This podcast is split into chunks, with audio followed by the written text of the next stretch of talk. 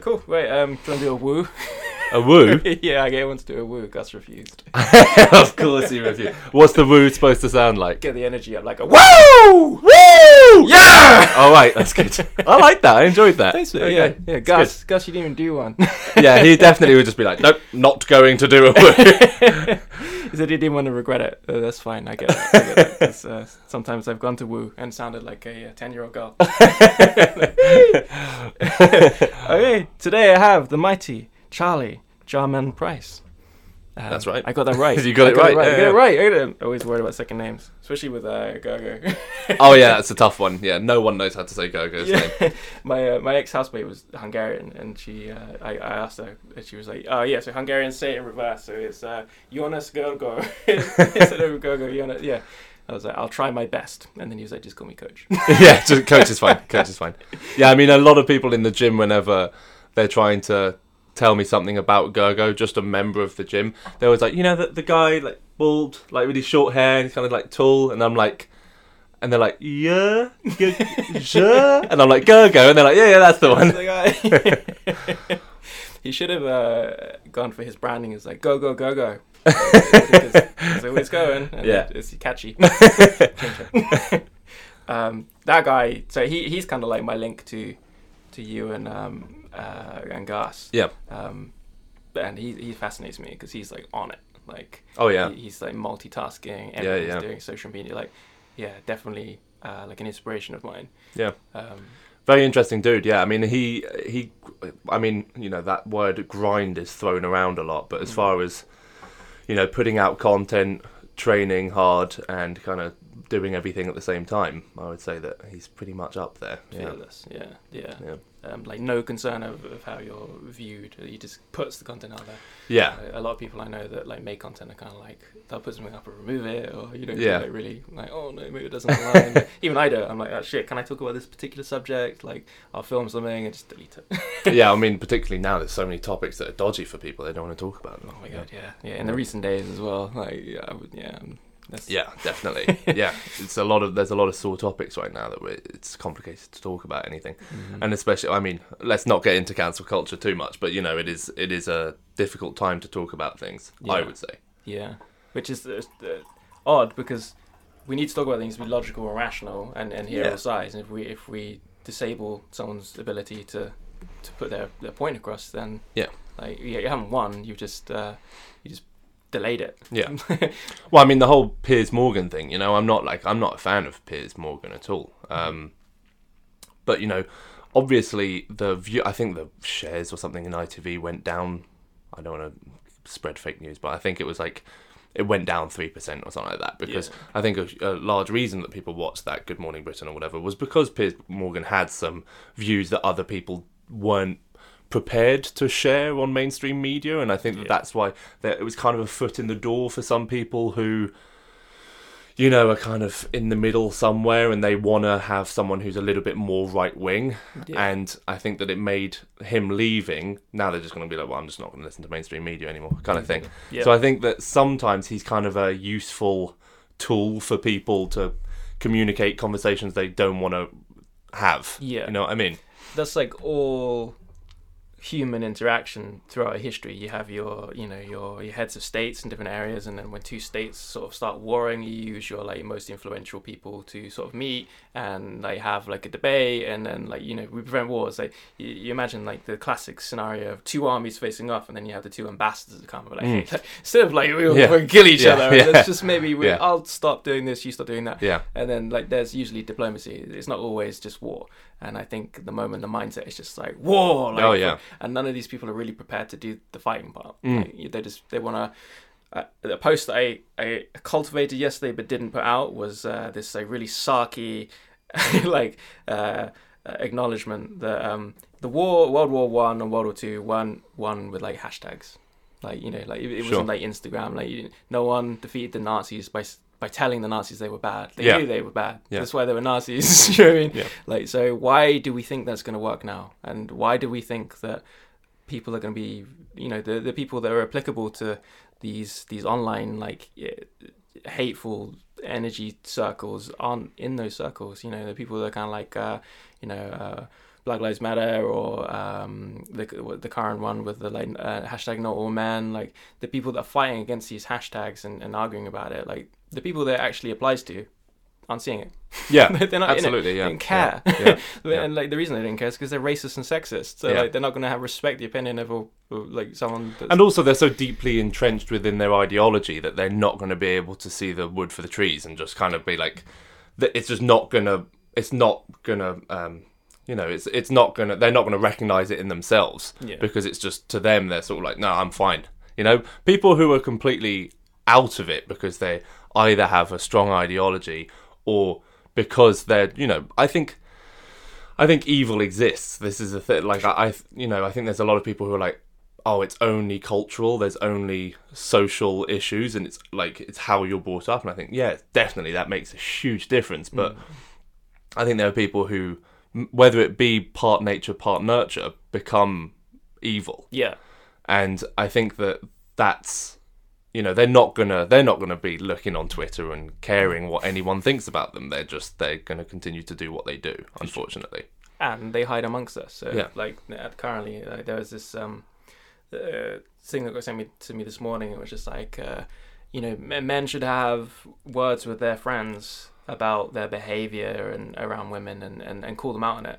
And it's kind of like you're, you're assuming here that I don't, like I do, and Yeah. I have, and that's why I don't have many male friends. But, and what happens is when you call people someone out like that, and there's more of them than there are of you, they continue, and then they don't include you Sure. in anything, so you're not there to see it anymore. Sure. So in my mind, for my like, most of my life, I'm kind of like, oh, you know, I only interact with nice men like Mm. yourself. well, is- isolating bad people can be a dangerous thing, definitely. And I think that I've, um, you know, I've come to, you know, physical altercations with people because of the, the way that they're communicating with another person, or they're bullying someone, or they're being mean to, whether it be a man or a woman. You know, I've been in in physical altercations. I didn't mention this to you before, but you know, from the age of maybe 13 onwards, I was doing mixed martial arts and self defense until the age of about like 21 when I left uni. Mm. And, you know, I, I found it abhorrent when I saw any kind of bullying, or it's just like my pet peeve is anyone that's hurt, trying to hurt in whichever way, emotionally or physically, Mm. someone who's not as strong as them physically yeah, because that person doesn't feel that they can do anything. Yeah. And it's just something that has literally caused me to get into fights before. You know, I've been, you know, kicked out of school for that before. yeah, So to assume that someone isn't defending, mm. You know, it's a bit insulting. it is a Um, bit. I do find it a bit insul- insulting because it's kind of like we should be having these conversations, and you know, I think the counter argument to that is, well, I'm not saying you specifically, but men in general should be having conversations. I get that. Yeah, Um, and if you're not having those conversations, maybe you should be having those conversations. But I, I know that myself personally, it's not something that I can bear at all. So it's not something that I've, you know, ever dealt well with, and it's always led me into actual fights. yeah, yeah, which isn't beneficial to to us. No. right? like it's in a self-preservation way. Like, it, so I haven't done um, like martial art background, so for me to kind of uh, have the same uh, viewpoints as you and step in, like I'm even more a danger because I'm I'm not trained. I mean, I can like defend myself well, but like I don't have like a black belt or like a, a prolonged amount of time on one specific martial art. But yeah, I've I've been in alteration alterations too where I've I've I've nearly like lost my eyesight because Wow. like, uh, and I, I nearly had to murder a man. Like you know, the only way I, I knew how to prevent this guy from pushing his thumbs in my eyes was to Hmm. strangle him. Yeah, yeah, yeah, And yeah. I thought I'd killed a human being, and that was defending a burlesque dancer who he threw to the floor because the way she was dressed. Mm. Uh, so for me, you know, uh, and, I've, and there's been countless other situations like that where where I've I've put myself at risk, and and you know, there's no there's there's a, there's no nice way to put it when that's ignored. Uh, or, Yeah. or assumed that you've never done anything like that. Mm. It's almost like uh, this burden to carry that you know you just have to be the good and then also be painted as the bad. Yeah. uh, it just kind of pisses me off. Well, Um, you, yeah, you have to. Well, yeah, you kind of just have to bear it, really, don't you? And I think, considering the times we're in, and with things like the Me Too movement and everything, I think that women have been obviously poorly treated compared to men. That's obvious. It's obvious, and and I understand the anger and I understand the rage. So, um, I understand that there needs to be a conversation that's Mm. had, and I understand that it's also difficult to communicate that sometimes because how else can you say it other than have conversations with your mates so that this Mm. doesn't happen again?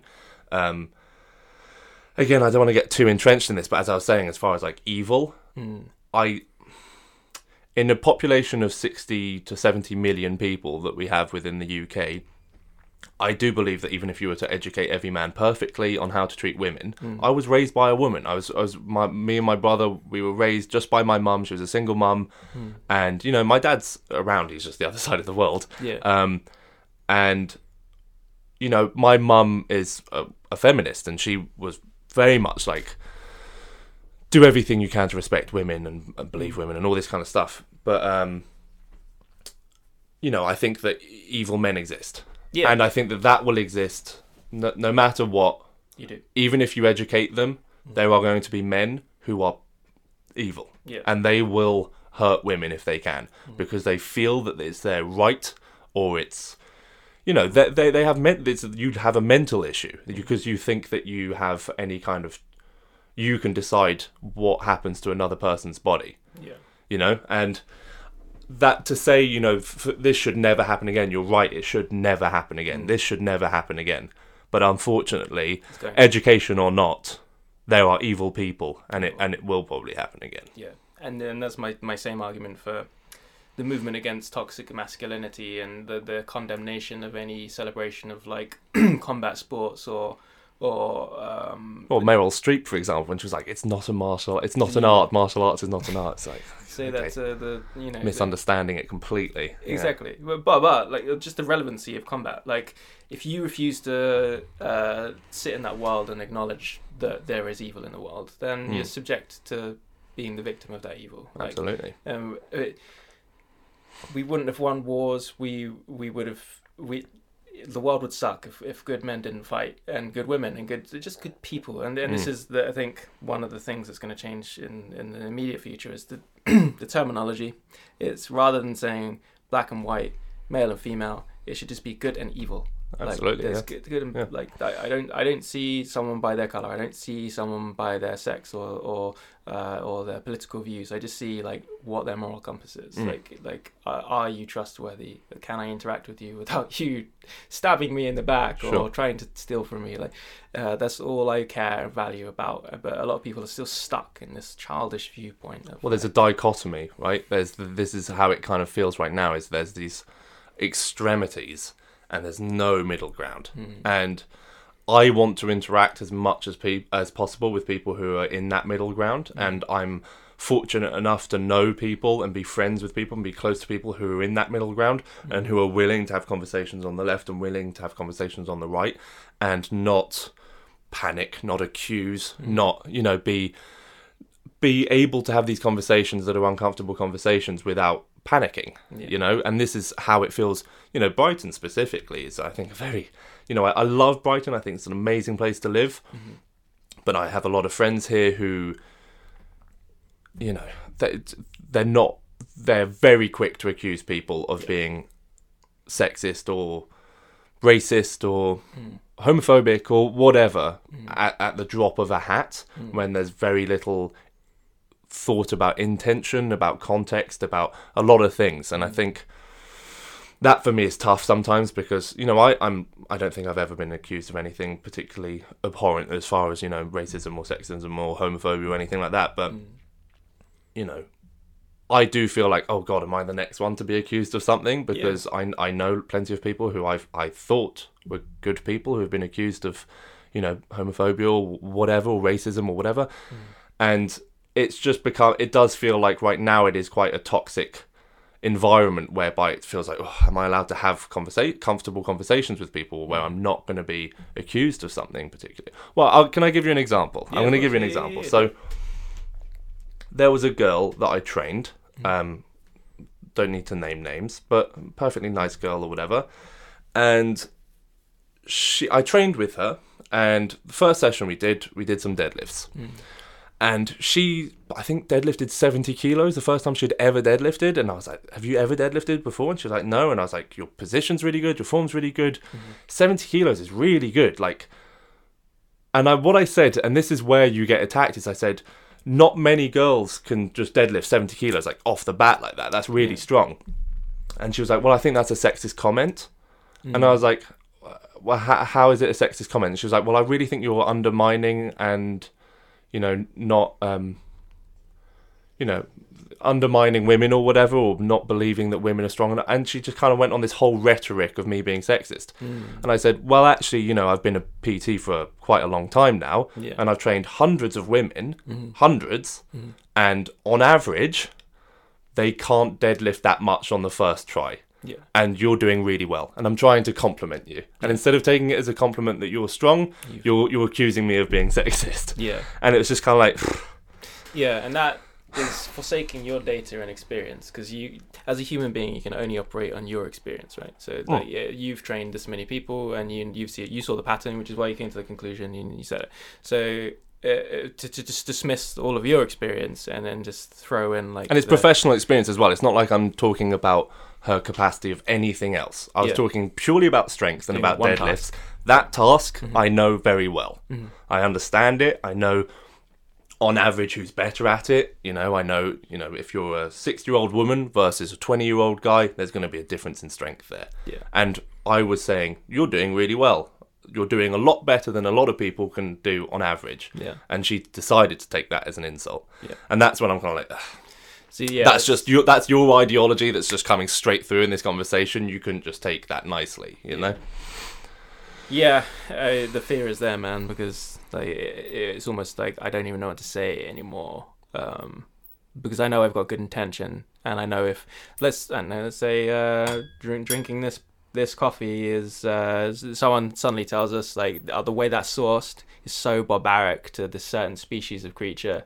Uh, you know that we're, we're canceling you. I'd be like, oh, well, I won't drink this coffee anymore. I'm sorry, I didn't know. I'll address. Thank you for informing me. But for them to be like, you are morally corrupt because you're drinking that Mm, coffee, mm. whether you knew or not. Like Mm. your your soul is of Yeah. no use anymore. Yeah. That's where I draw the line because uh, you're not giving room for errors.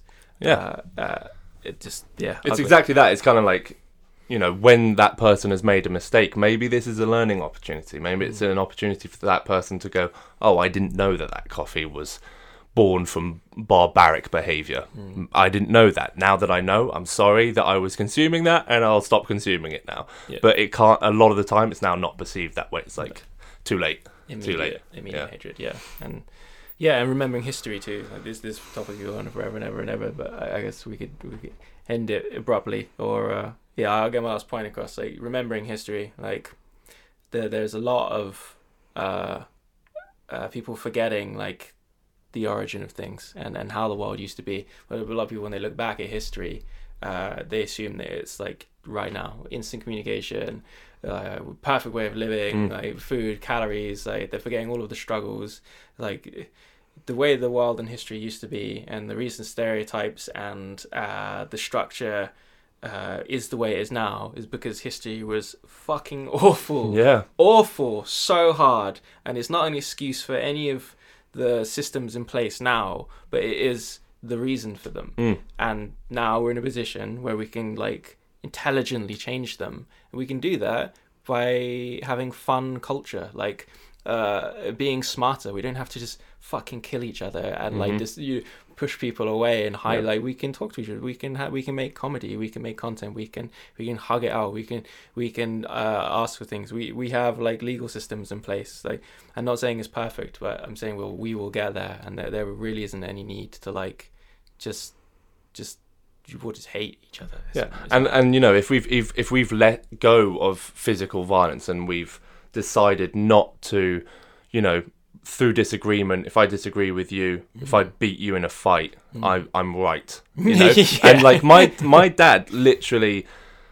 Without getting too much into the history of it, you know, my dad was brought up in a in a rough school in Shrewsbury, and mm. um, they, you know, he, my dad always jokingly puts on that accent from Shrewsbury and would be like, "I've decked you, I was right," kind of thing. And that's mm. kind of literally just 50 years ago. That's Yeah. how it was. It's like I beat you in a fight, so I'm right. yeah, mine's and right. you know exactly. And we've we've we've decided that conversation is a better way to do things. Mm. So let's let people talk. Mm. Let's let people have complicated difficult conversations Mm. and not immediately. I'm sure there are people who are probably going to unfollow me just because of this conversation now. Same for sure. Yeah. And frankly, if they want to unfollow me when I think that, you know, I'm bringing a relatively sensible conversation to the table, Mm-hmm. then I think that it's just unreasonable. You're not you're not letting people learn and you're not letting people grow. You're just nope, you said the wrong thing. That one sentence, that was the sentence I didn't want to hear. Done.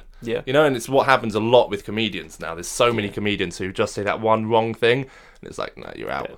You're out. It's, it's kind of like uh, cultural eugenics. Like if you don't fit our exact model, you don't have the right to live in this world and Yeah. exist. Which is this great. It's yeah. Comparison to Marxism, the whole thing kind of disgusts me. And people that I really admire are are now guilty in my eyes of like basic basic Marxism. Like and they're not even aware of it. Like uh, you know, I've got friends that are calling for socialism and kind of like.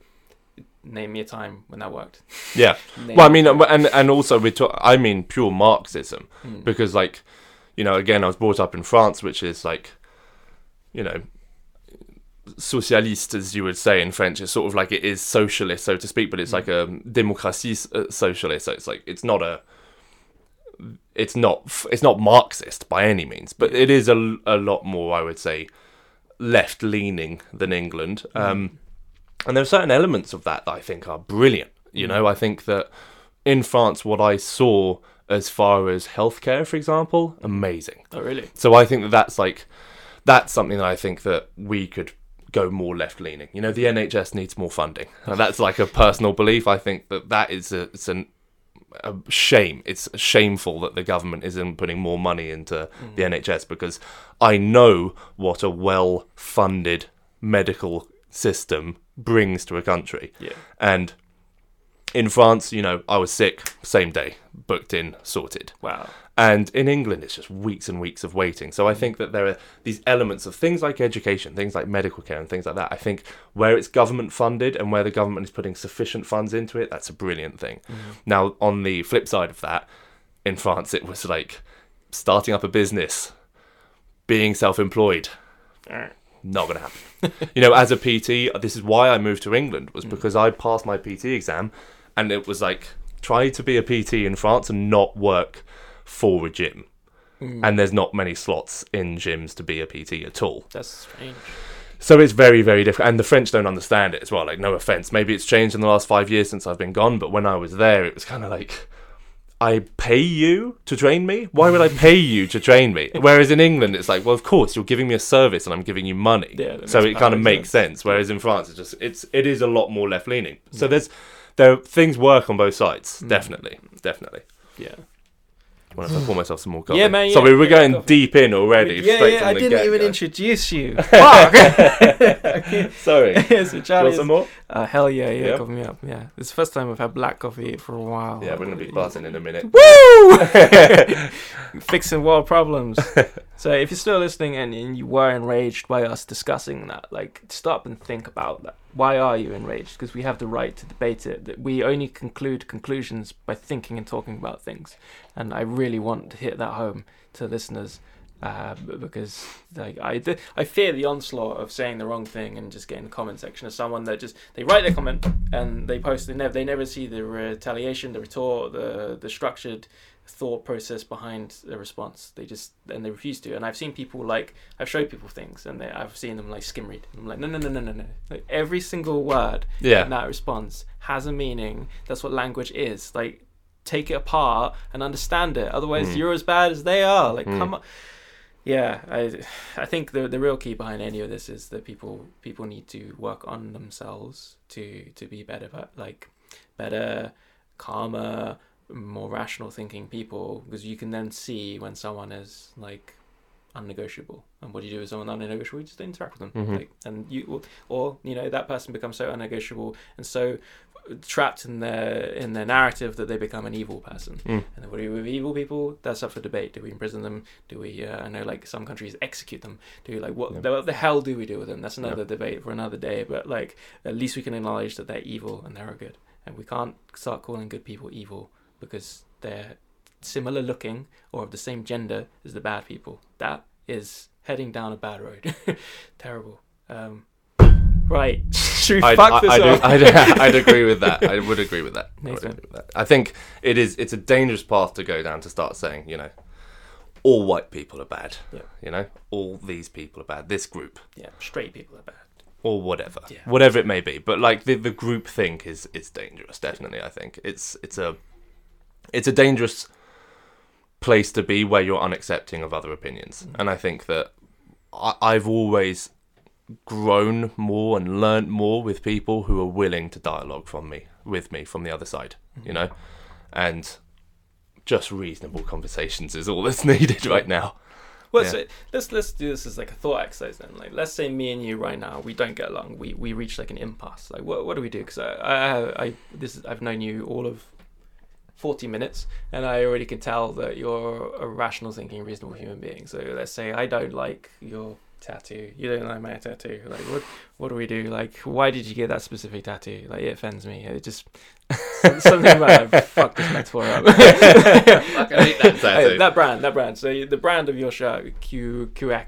Quetra. Quetra. Quetra. Yeah. Uh, let's say I've got some bad business ties with those people, and I just like I hate that you're wearing them, but you you promote them. Like, what what do we do? Like, at what point do I need to step down? What point do you need to step down? Like, do you need to apologize for if they benefit you? They provide you with warm, stretchy clothing for, for gym wear. Like, all my quarrel is that they didn't give me it because they're not what I'm looking for. Sure. like, Well, I think the thing is you have to. It's what we're saying. I think you you you have the conversation, and you get all of your points out. You mm-hmm. say all of your points, and if they don't agree with you, and you've said everything that you can say that you think are cogent, good arguments, and they don't want to believe you, then that's it. That it stops there. You, there's nothing more to say. Okay, we, we disagree, and that's okay. yeah, it's okay. We can disagree. It doesn't. It's not the end of the world, and we don't have to get along on everything. We don't have to all agree on every topic. Mm-hmm. We can disagree on certain things and not end each other's careers. You know what I mean? Yeah. Yeah. Yeah, and if we go to a party, we're both there. Like we don't have to wish each other like death. Like, Yeah. just, just, Yeah. like, just give a wave, like Yeah. civil humility. Yeah. Okay, there you go. That was reasonable. Very reasonable. There you go. That's all we needed. Fuck's sake. Okay. so like- Intro now, maybe. yeah. So Charles is a strength and conditioning coach and a strongman and powerlifter competitor. Uh, you also have a psycho- psychology degree, and uh, we're also going to briefly talk about crypto. Well, not briefly, probably for a very long time. Uh, crypto and uh, the the the study of steroids and uh, PEDs, which is personal no, performance enhancing drugs. performance enhancing drugs, Yeah. which fascinates me too. And then a quick Q and A. So strap in, motherfuckers, because it's already been a ride. okay, so let's start with strength and conditioning. Um, so you, Gus, Gergo, you'll kind of do that and Brighton Gym, and, and Yeah. So we we all are coaches in Pure Gym Brighton Central. Um, so we I think I was the last to arrive actually. So I think I'm I'm the newest of the three PTs. But you know I've been doing it a while now, and um, I would say that I got so hooked on training from a very early age. Um, and that was just general training. And as I said, like I played rugby, I did martial arts. I've also done like swimming and athletics and gymnastics and, you know, a lot of different stuff. And my mum was always really good at, you know, just going, do you want to try that? Do you want to try that? Do you want to try that? And if it didn't stick, doesn't really matter. Just try another thing. And she wasn't pushy at all with it, but she just, you know, opened the doors to a lot of things and That's got us to yeah, do different stuff. And you know, I um I got into weightlifting specifically around the age of like 16, 17 and then at 18 I got into a gym and that's when it was just like I'm done. This is this is my focus now. Like this is a, and it was weird because I started um I got my psychology degree in order to start working in marketing and advertising because my dad has always worked in advertising, still works in advertising, you know, nearing 70 now and he's like I'm not stopping. He loves it. He always wanted to do it. Um if my dad is watching this, sorry. Um, but he, he was like, "You're going to be a great ad man. You're going to be a great ad man. You need to get into it." And I and I started actually working in Trinidad and Tobago on a in a marketing company, Ogilvy, um, and that was just like short term, just trying to get my foot in the door to understand the how it worked a little bit better. And much as it's a great career and it's very interesting and everything, I just found that while I was there, my focus was not on that. Even though I was enjoying it, my focus was still on where's the closest gym? Where do I train? I need to read more information about training. I was 18 at the time, so I was just like, I need to, I need to learn more about training. That's all I cared about. So I got out of uni and I was just kind of like, this much as I could start to go down that path. Mm. I, I, this is the only thing for me, and I've and I and I just basically shifted gears. So I got the psychology degree and didn't really serve me very well because I just shifted straight into training, and um, yeah, as soon as I could, I moved to England, um, and yeah, started working at my first interview was Pure Gym, and uh, just went in and they liked me, and I just like the next week started working there. Hell yeah. Um, yeah, and that was just great, and I was just over the moon, and I just wanted to live there basically.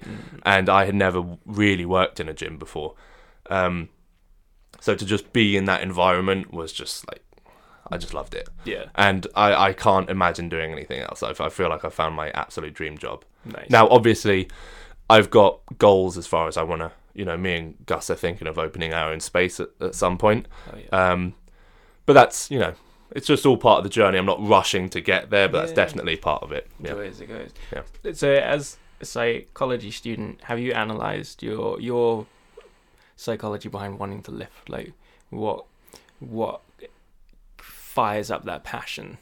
A lot of things, I'd say. So, um, you know, I, I don't want to get too dark and morbid with it, but um, you know, I I I had a good childhood. Like, I, I don't think it was a a bad childhood. It was my brother and myself. We were in the south of France, in rural south of France, in Perpignan, which is like there's not not a lot going on there, and um, you know, we we were bullied a little bit because there weren't at that point. It was like 2003, 2002, something like that. It was before all the expats had started moving to France. All these English people started moving to France, so we were like some of the first. We were, in fact, the first English kids in that school. There were no other no other nationalities apart from French. They were all French, and then just me and my brother who were English. So we didn't speak the language at all. Uh, we got bullied a little bit. We got, you know, picked on a little bit. But I would say that we were big, like from the get go. My brother and me, they're cat. The Catalans are very short people. They're stocky, but they're quite small. And my brother and I immediately were bigger. So you know, they'd pick on us, but we'd give it back, kind of thing. And you know, various things happened within my, my childhood which made me feel sometimes disempowered. I would say where I felt, you know, like I could, I wasn't strong enough. I wasn't. I couldn't. You know, I couldn't help someone, or I couldn't protect someone, or whatever. I wasn't able to do it because I just wasn't physically strong enough. Uh, because I was too small and I was too young and I was a chubby little kid, and that was it. And that's why I think when I started martial arts and rugby, that gave me a massive sense of empowerment and just like I can do something. I can Yeah. I can fight back kind of thing. Have a chance. exactly. I can exactly I can have a chance at, at fighting back kind of thing. And then I just got into weightlifting and I think that that was just such a an easy transition from rugby and, and martial arts. So I kept kept on doing martial arts for my entire time at university. Um, but I was doing four or five training sessions at the gym a week, plus my three martial arts training sessions a week. So I was doing a lot, but my focus was always on the weightlifting because, much as I've always loved martial arts, it's not quite as scalable, I would say, as as well, it definitely isn't as scalable as weightlifting, I would say. So by that, in martial arts, you can learn new movements, you can learn a kata, whatever, hmm. you can in jiu-jitsu you can learn a new grab a new hook whatever and that's satisfying. But with weightlifting it's like every week you're like 70 kilos 72 kilos 74 kilos and you're just seeing yourself getting stronger. Yeah. and for me that was hugely gratifying to just be like this week i'm stronger than last week. Next week i'm stronger than this week and it's just it just keeps going. So that was why i think it kept pushing me to do it more and more and more was just seeing the results Accomplishments. yeah, I, I started out again as like when I was doing martial arts when I was 17 or 18. My coach Richard, he was always pushing for me to use my reach. You know, I've got long limbs, so like when I was striking, he was always saying, you know, reach, reach, reach, reach. You're, you're tall, use it, use it, use it. Mm. And it meant that I was fighting guys who were shorter than me and bigger, and I was kind of skinny and tall Yeah. because I just had a grasp. Like when I was 13, I just fucking went up. I was like five eight, and then just went six four. so um, I then, but then when I started weightlifting, I went from like sixty nine kilos to eighty kilos in about a year, Well, and now I'm like one hundred and fifteen kilos. So like I've gone from I've nearly doubled in weight, you know, and that's I'm not as, as fast maybe as I was before, but like god damn do I feel stronger. Like I, I feel my strength and that's nice. Knowing that you know, we were we were talking about that topic of um obviously this is a little bit off, but um you know f- being able to deal with a threat. yeah. And for me, I didn't feel like I was able to deal with any kind of threat Mm. if they were to someone was to attack me. I felt like I couldn't do anything. And then the better at martial arts and the stronger I got and the bigger I got, I just had this confidence where I was just kind of like I'm not really worried as much. Mm. So whereas I would go out at night, I always have this little anxiety, even though I've never really jumped or anything like that. I had this anxiety, like what's going to happen at night? Is there someone going to attack me? Is there is there a guy behind me? Is there someone going to you know try and mug me or whatever? So I always was, and me and my brother are the same. We've always had this, but we've always kind of got this like fight mode engaged, like whenever we're alone and it's dark and there's something could happen. I don't know what it was in our Instinct, childhood, but we're Yeah. just sort of like, gotta go, gotta go. We just switch on fight mode for some reason. I don't know. Yeah. Um, and I think that as I got bigger and stronger, that just started to sort of like dull down a little bit. And I was more just like, I don't, I'm not really worried. Yeah. And that was nice to just let that anxiety level drop because I was getting, I believed in myself more that I was strong Mm. and that I could protect myself. I was just like, nah, nothing's going to happen. Yeah. Yeah. Yeah. Wow. That was Johnny. Sorry. Yeah. no, You no. are sorry. I'm, I'm. This is what I'm saying. I'm kind of the opposite to Gus, where I'll just go deep dive into something. You need to stop me if ever I'm just windling or something and talking nonsense. No, no, that was exactly what I wanted. The um, the psychology of, of why we do things is important because like it, essentially why the world is the way it is. Mm.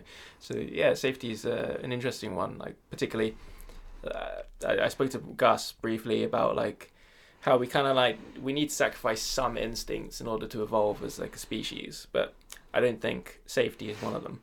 No. like I I know like aggression uh, is a bad thing, but like let's say um, we encounter, uh, or you know, uh, I won't go down the alien route because I always do. Uh, so uh, let- let's say there's an issue, a cataclysm, an earthquake, a volcano, whatever, a meteor, um, and then humanity uh, has a huge setback. Resources don't get spread around. Um, unfortunately, we're called upon aggression, violence to defend Yep. good. Yep.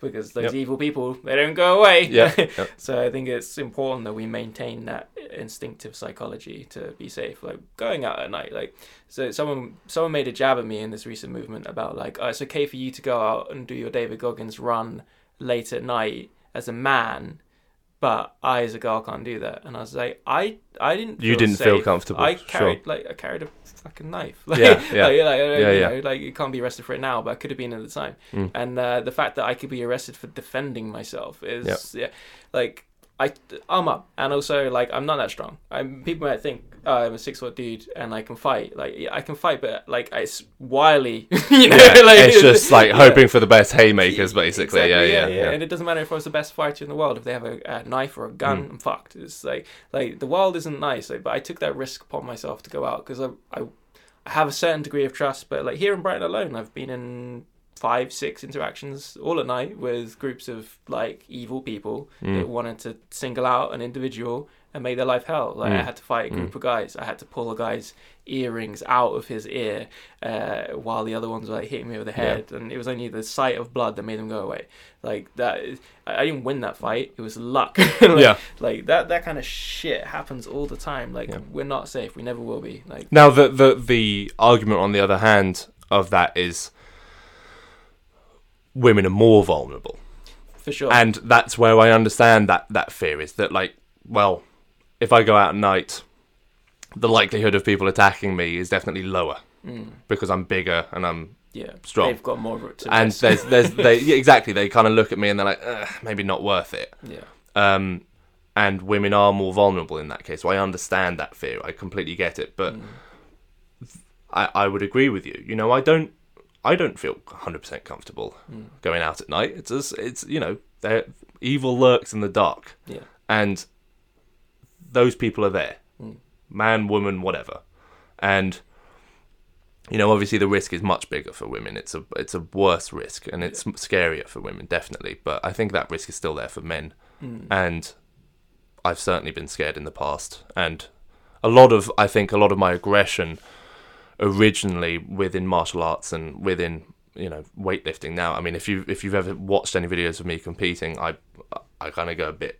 I go into that dark place. I really go into dark place, and people who don't get it, who haven't really been into that dark place, they kind of they, a lot of people laugh because they see me kind of like screaming. I'm like I'm there. I'm like right at murder zone. like Yeah. and a lot of that I think stems from originally fear. Mm. And I and it was it was fear and ch- and I channeled it and I channeled it into aggression. Mm. And for me that turned out to be a great thing because I can then take that aggression out on the weights. And I think for me that was massively useful, but it was fear originally, I think. Mm. I think a, a lot of that aggression that even the aggression I have under control now a lot better. I've gone through therapy for aggression. That's mm. like the kind of situation I was in because it stemmed from fear that Yeah. turned into aggression that now I've got control of and that a lot better in any case. I kind of can control it and I don't ever get into arguments with people whatever really. I can control myself. Yeah. but you know it was fear. It was fear originally. It was like and going out into dark places at night I absolutely had that fear there. Yeah. I was ready.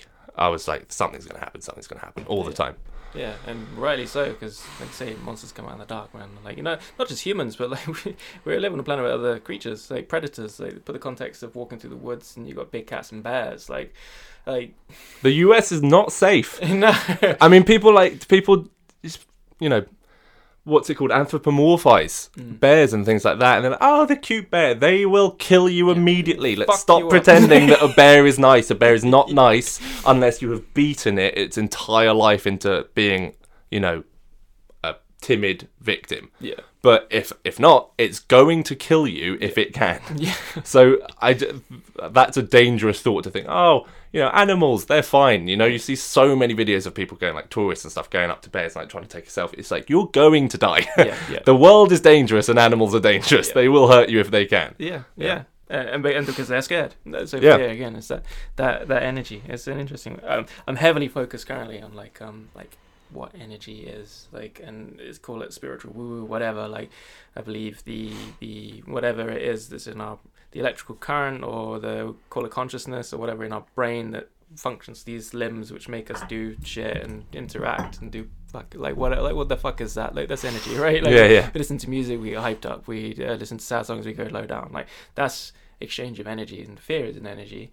So you managed to like ca- capture it, harness it, and now you can utilize it for for like good. Uh, Yeah. And I know a lot of people that are scared use it for bad, um, or, or or just the uselessness. Like you know, what is the use in someone runs at you with a knife, screaming and ah, like surely you better spend that energy in like a, a concerted effort to get like a ribbon or something, or Yeah, you know, sure. like something. You know, like uh, or you know, uh, just how we respond to fear. Like on that Goggins run, um, my friend Mel that ran with me at, at, nine o'clock. Um, I did the the five a.m. one on my own, and there was this one street lamp that just kept going on and on, and it was along this really long road. And I, I, like when I got under it, it went. It was like a prolonged darkness, and I was just like, "Fuck!" And like my heart rate went Just get that higher. adrenaline rush Yeah. suddenly. Start start to run faster. yeah, Yeah, yeah, I yeah, picked up yeah. my pace a bit. But there was a noise to my left, and uh, my reaction was like, "Ah!"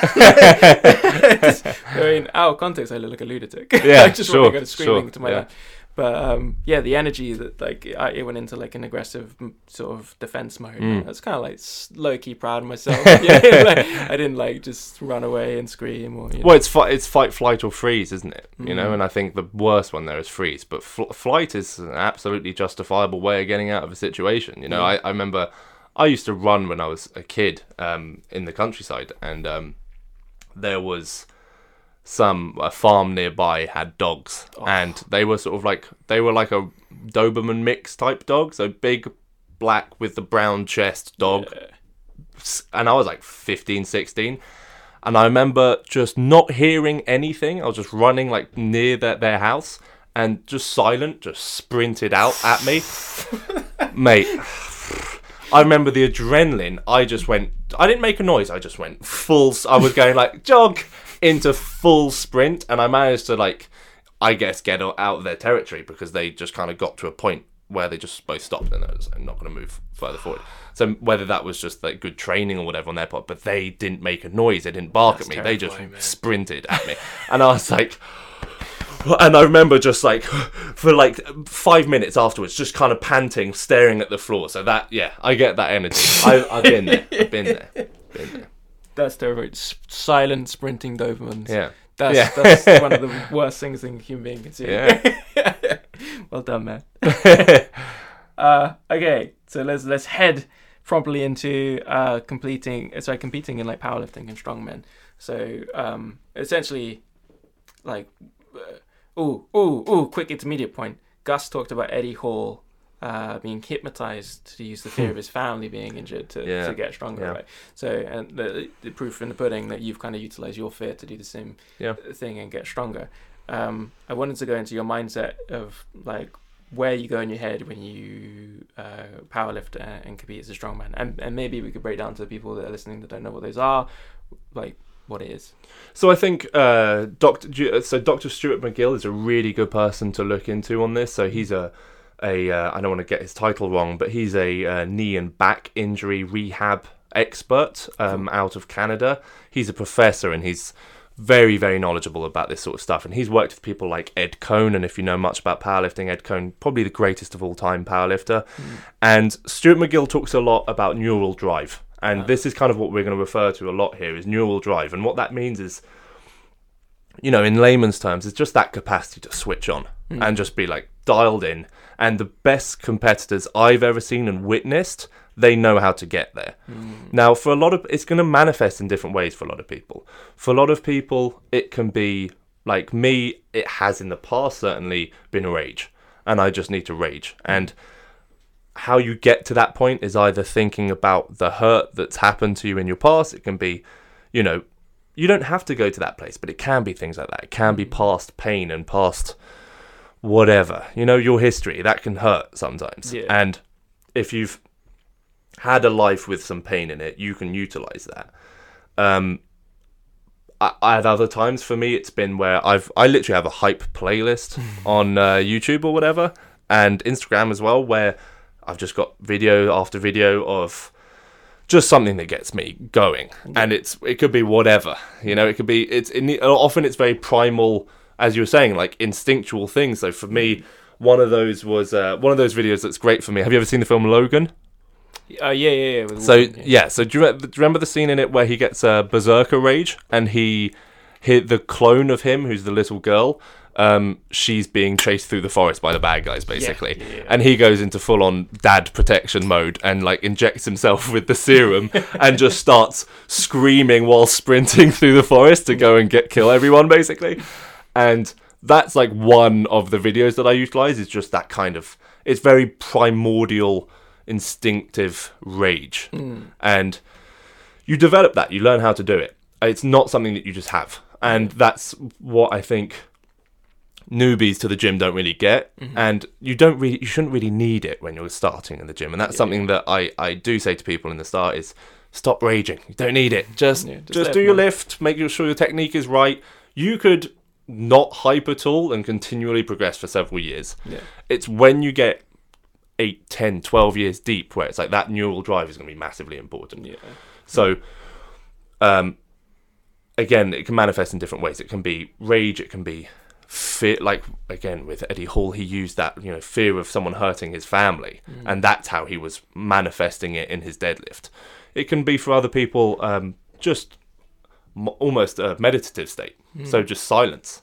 They have no emotion, and for them, that's how they key into perfect position, perfect form, and that non-thinking sort of flow state Yeah. and for them that's what gets them to go um for me most it's been rage though for me rage works better i would say if i'm really going for something that's like beyond what i'm even think i'm capable of Yeah. i need to rage yeah Hell yeah, yeah. Rage, rage is a is a powerful tool. Yeah. Like, my my tool, I guess, for um getting ambitious is uh, you know that speech with um Sylvester Stallone in Rocky. It's Yeah. just like along at some point along the way you lost yourself. like, that just yeah, I know. I- But I mean, you you mentioned David Goggins. You know, Can't Hurt Me was a great book, and I, and I I remember reading that book. Just the book in and of itself, the energy. Like I I so I used Audible to. I think Audible's great, by the hmm. way. If you don't have Audible, get Audible because it allows you to listen to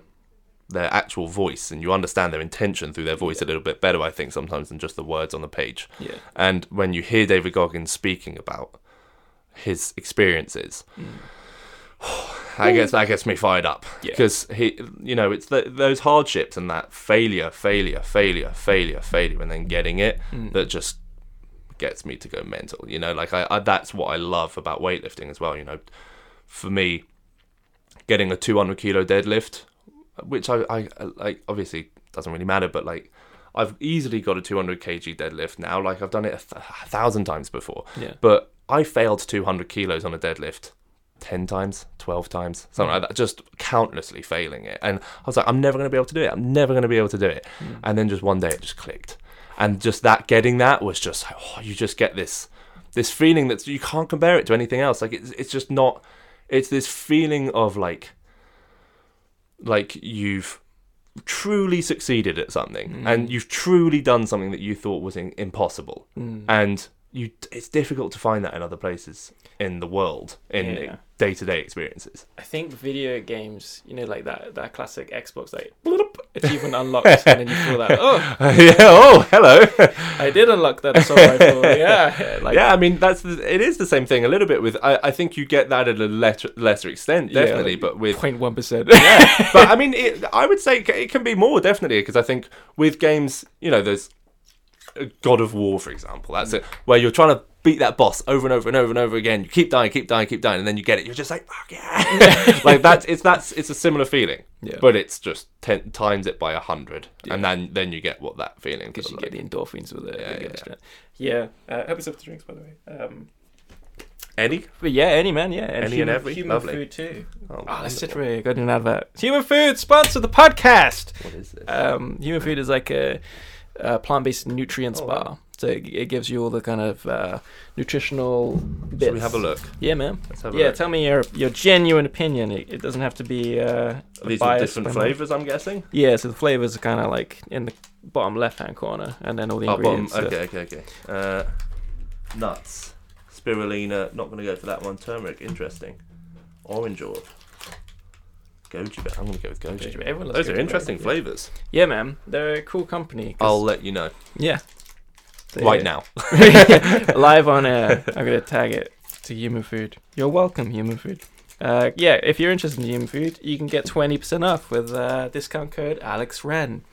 Um, I use them all through the Goggins challenge. Um, they they helped a lot. Mm. uh, they even supplied me with a running top, which is nice of them. Oh, that's nice. Like it. Yeah. Mm.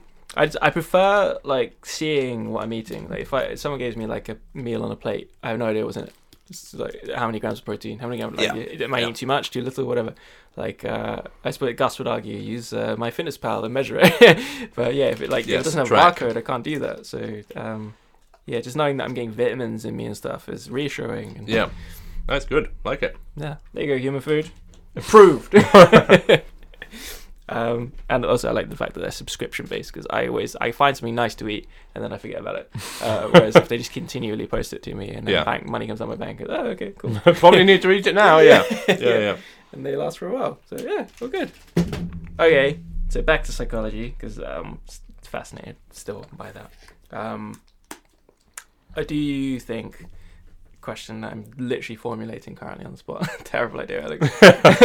do you think that, um, like you were talking about, the neural pathways, um, of Neural like- drive, yeah. drive, yeah, like Mm. allowing you. So Gus kind of touched upon that as well, and I, I'm heavily into the subject of uh, like psilocybin uh, being a cure for depression, PTSD, uh, like fatigue, laziness, like you name it, whatever. I, I believe, it, and uh, proof in my own personal life, um, it allows you to do more uh, by connecting neural pathways. Um, like e- even down to how much I can use my hand. Like I I had strong hands anyway from making jewelry and bending platinum and using pliers for like my whole youth.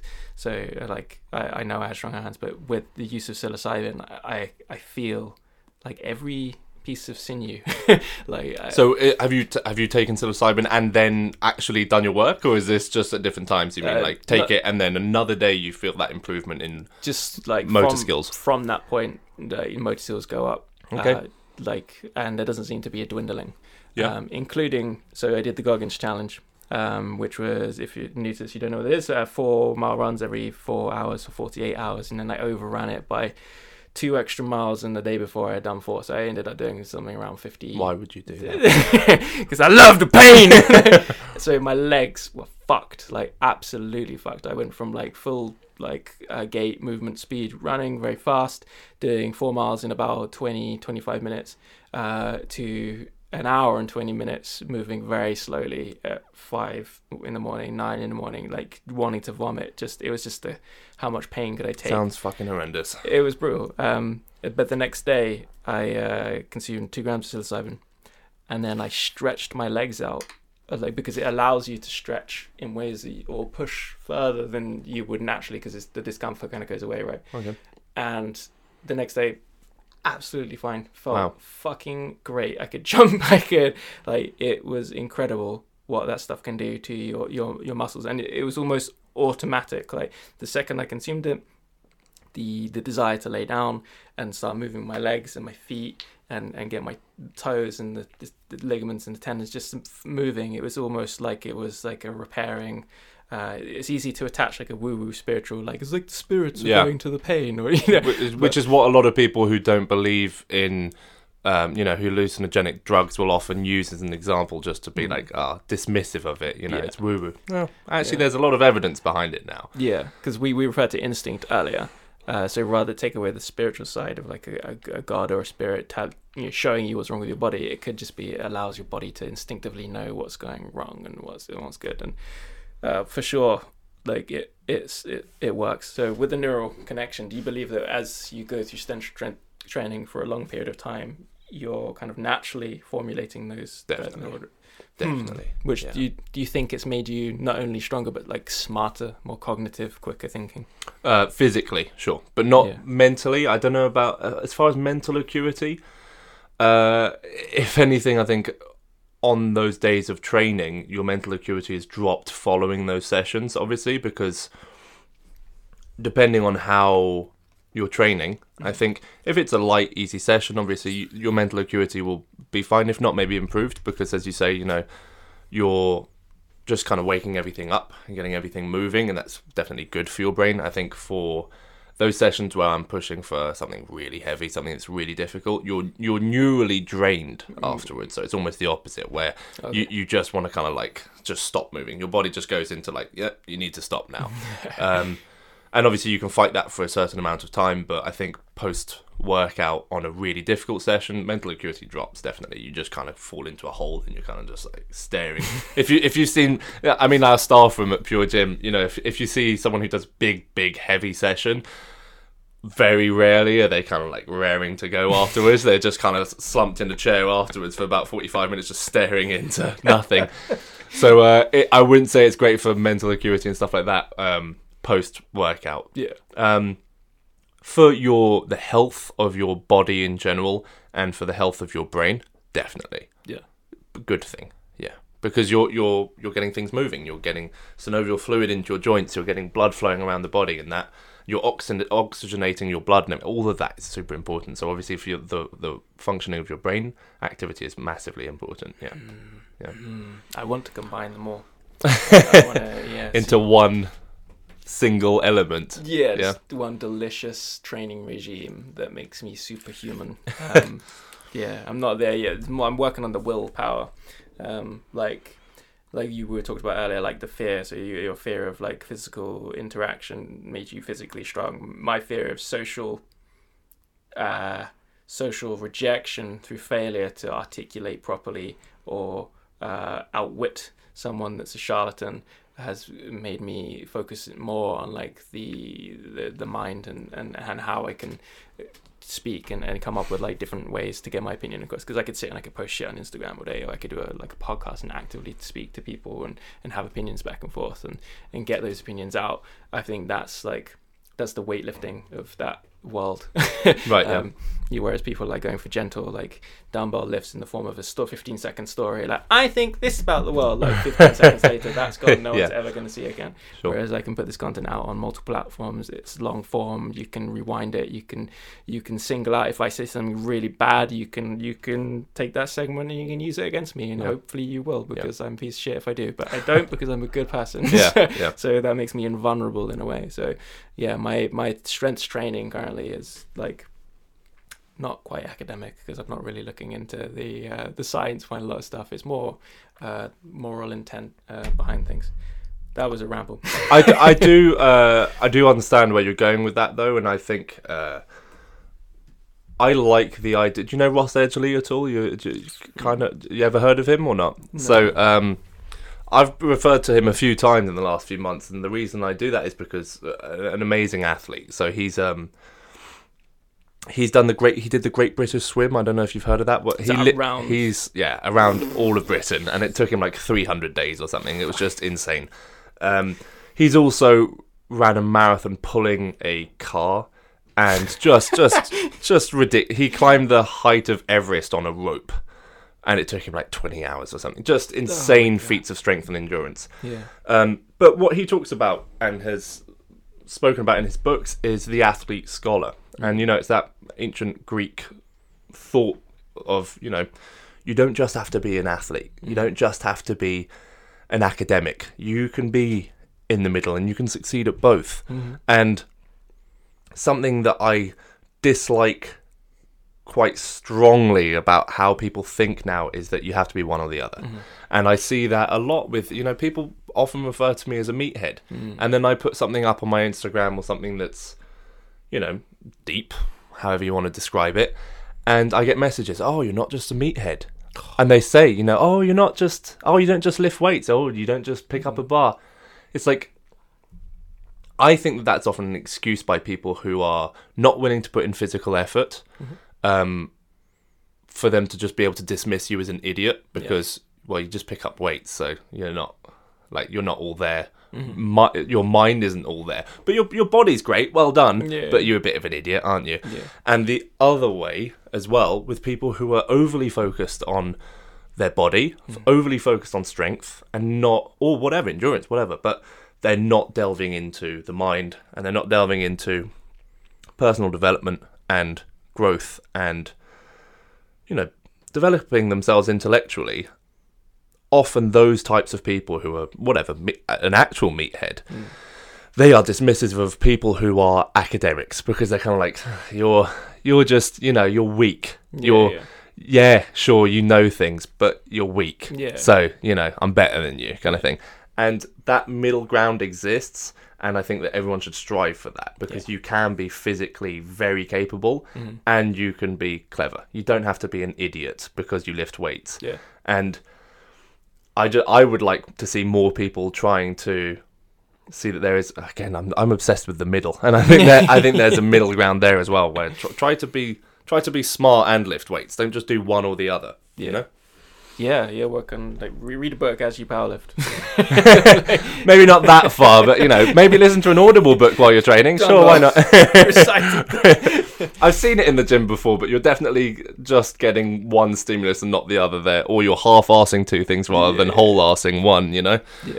um, but yeah, developing developing yourself intellectually while being a competitive athlete, I think, is massively important. So that you don't just get too obsessed with your physical strength or goals or composition or whatever. Yeah, yeah. It's a shame that you get stereotyped, man, by people, and like, and I, I knew it would happen, and like, it, that's that's just like you say, people that um, are unwilling, that don't see and have no comprehension of what you do or what you Mm. could be. Like, you know, you're you're fucking smart. Like, just from talking to you for however long this has been, like, uh, to for someone to dismiss you as like just a meathead is like agonizingly insulting. Oh, yeah, it, it is. It is a little bit insulting, but you know, I can only, I can only prove those people wrong by showing them my actions, Mhm. and you know, a lot of the time when I say to people, you know, I can I can speak French fluently. I passed my psychology degree in French, and you know, I studied Chinese and I can speak Spanish relatively well. And you know, I've I've got degrees and I've and I haven't just I haven't just gone down the path of strength. Yeah. You know, it's not just that. Yeah. And I think that upsets people sometimes because they don't want to think that you can be both. Yeah. And I'm not the greatest athlete in the world, nor am I. I'm certainly not the greatest intellectual, but by striving to do a bit of both, you Mm. can be a better person and you can do more for the world and for your friends and for your family. Yeah. Yeah. And you know, I think that people need to be a little bit more open-minded about being able to do both. Yeah, yeah, and then fucking pull in their ego and their insecurities. Like, Yeah. Uh, I remember. So Gus is uh, exactly how I would look if I got the choice.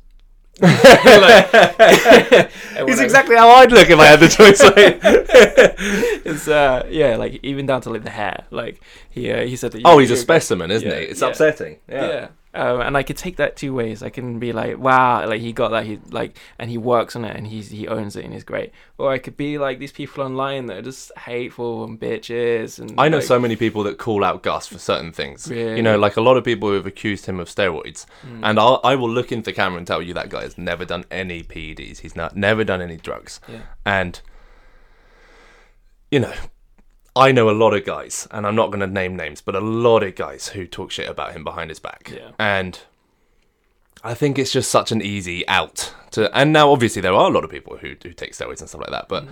You know, to just immediately dismiss him because he he's beyond what you think is achievable is so short short sighted. Mm-hmm. Yeah, and frankly, if I didn't know him, I would have gone, yeah, he's on stuff. Yeah. But I've known him for a, a long time now, and I know how he is, and I know how he has no interest nor knowledge in PEDs. and Yeah. it, so whenever I'm like trying to explain something to him, he's like, "So what does testosterone do?" like obviously, obviously, maybe not that far, but you know, he's n- had no interest in it and doesn't particularly understand it. Yeah. Um, so he he hasn't ever done that sort of thing, and there's it's so easy for people to just jump to conclusions with people like that. I made a moral decision that when I'm around people that like to bitch about people, when then and if they wouldn't say it to their face, but they say it behind their back, that's not the person with me. And I walk Oh, away, yeah. and I've walked away from countless friendship groups because of it. They say, and sometimes they're not even aware of why I've left. They're kind of like, "Oh, what happened to Alec? Well, why don't you hang out with us anymore?" And they're like.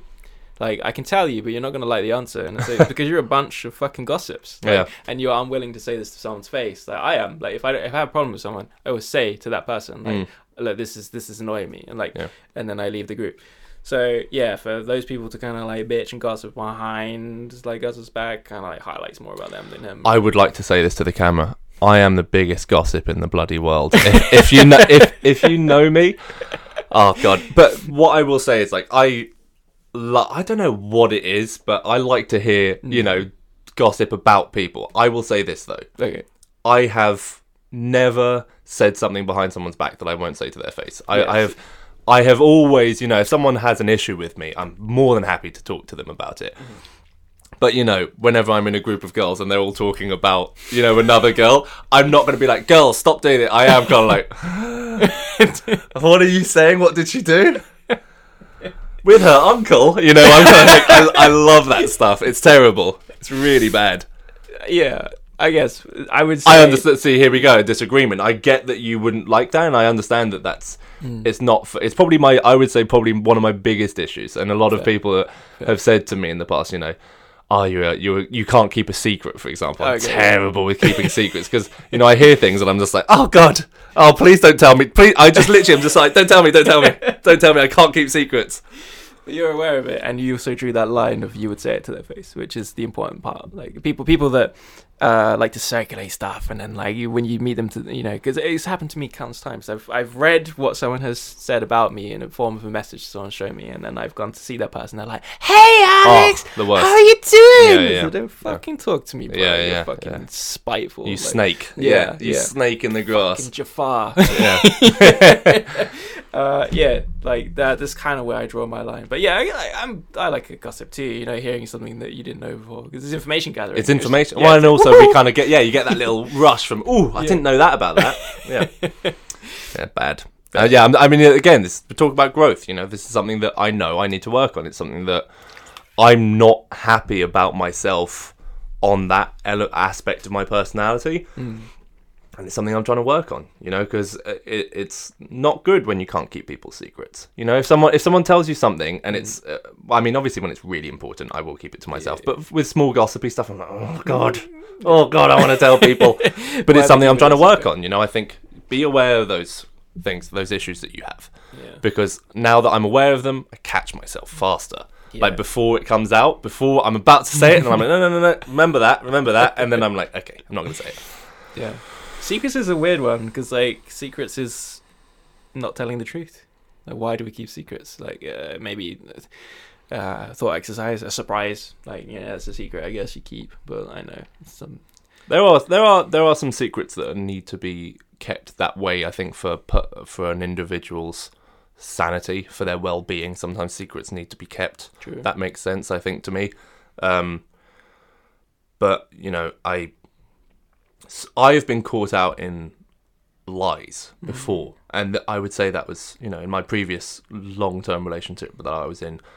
Not I was even caught out in a lie, but you know I was well, I was caught out, you know, saying something I probably shouldn't have said or whatever, Mm. and I remember just feeling that fear of like, oh god, I've been caught out. Yeah. And I remember that that that feeling was so sickening to my stomach. That feeling of like I've been caught out.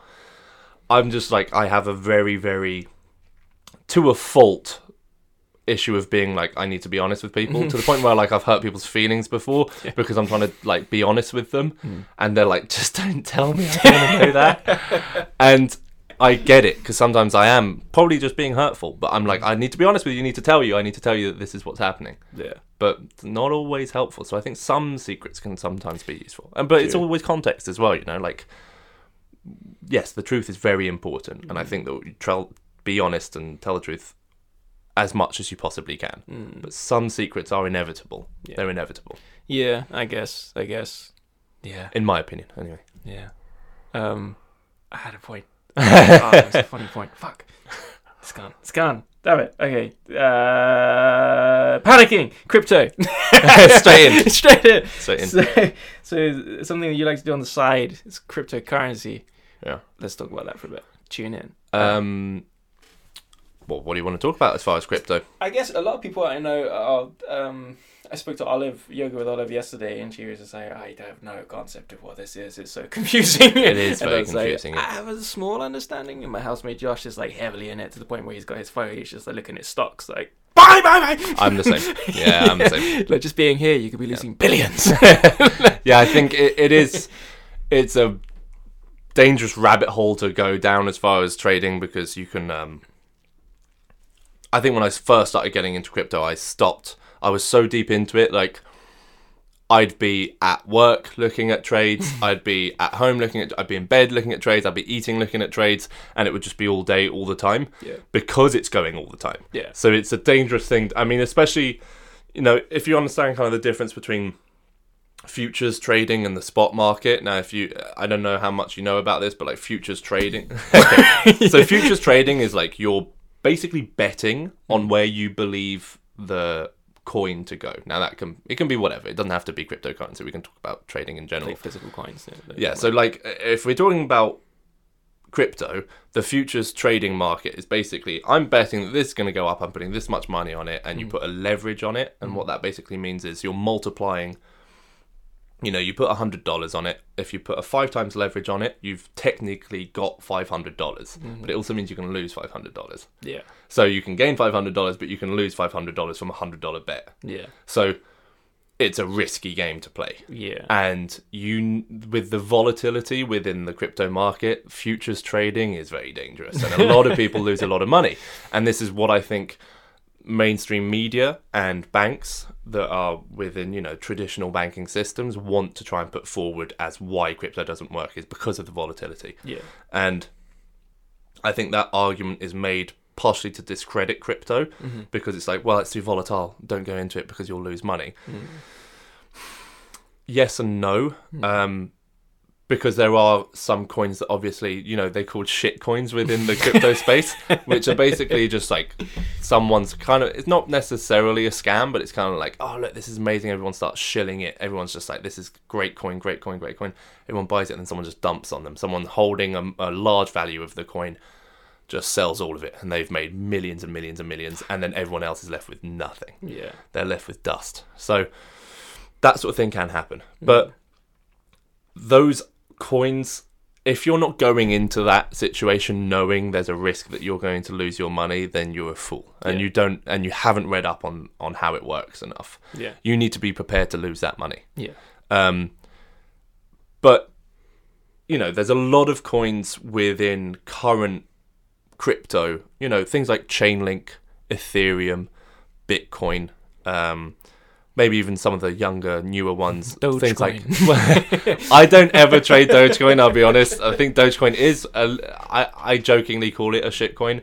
Um, you know, the rise of Dogecoin was very interesting. Just in this, like recently, with the whole AMC, you know, debacle and everything. And I think that's a little bit of a dodgy one because you know large investors bought into it with people. I think it was like Mark Cuban, but also people like um, Elon Musk Yeah. and people like that who just bought massively into. And those are the people that are pumping the value of it because they're building that um, belief that it has value. Yeah. And the issue is that that it doesn't really serve much of a purpose. Dogecoin it doesn't really have much of an intrinsic value, so it kind of just they can pull, and it's very it is very volatile for that reason.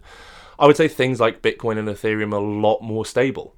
Um, obviously, Bitcoin can go down, it can go up, but this is where I would suggest that people go into what you would call the spot market. Now, this is not financial advice. I'm not saying go into this.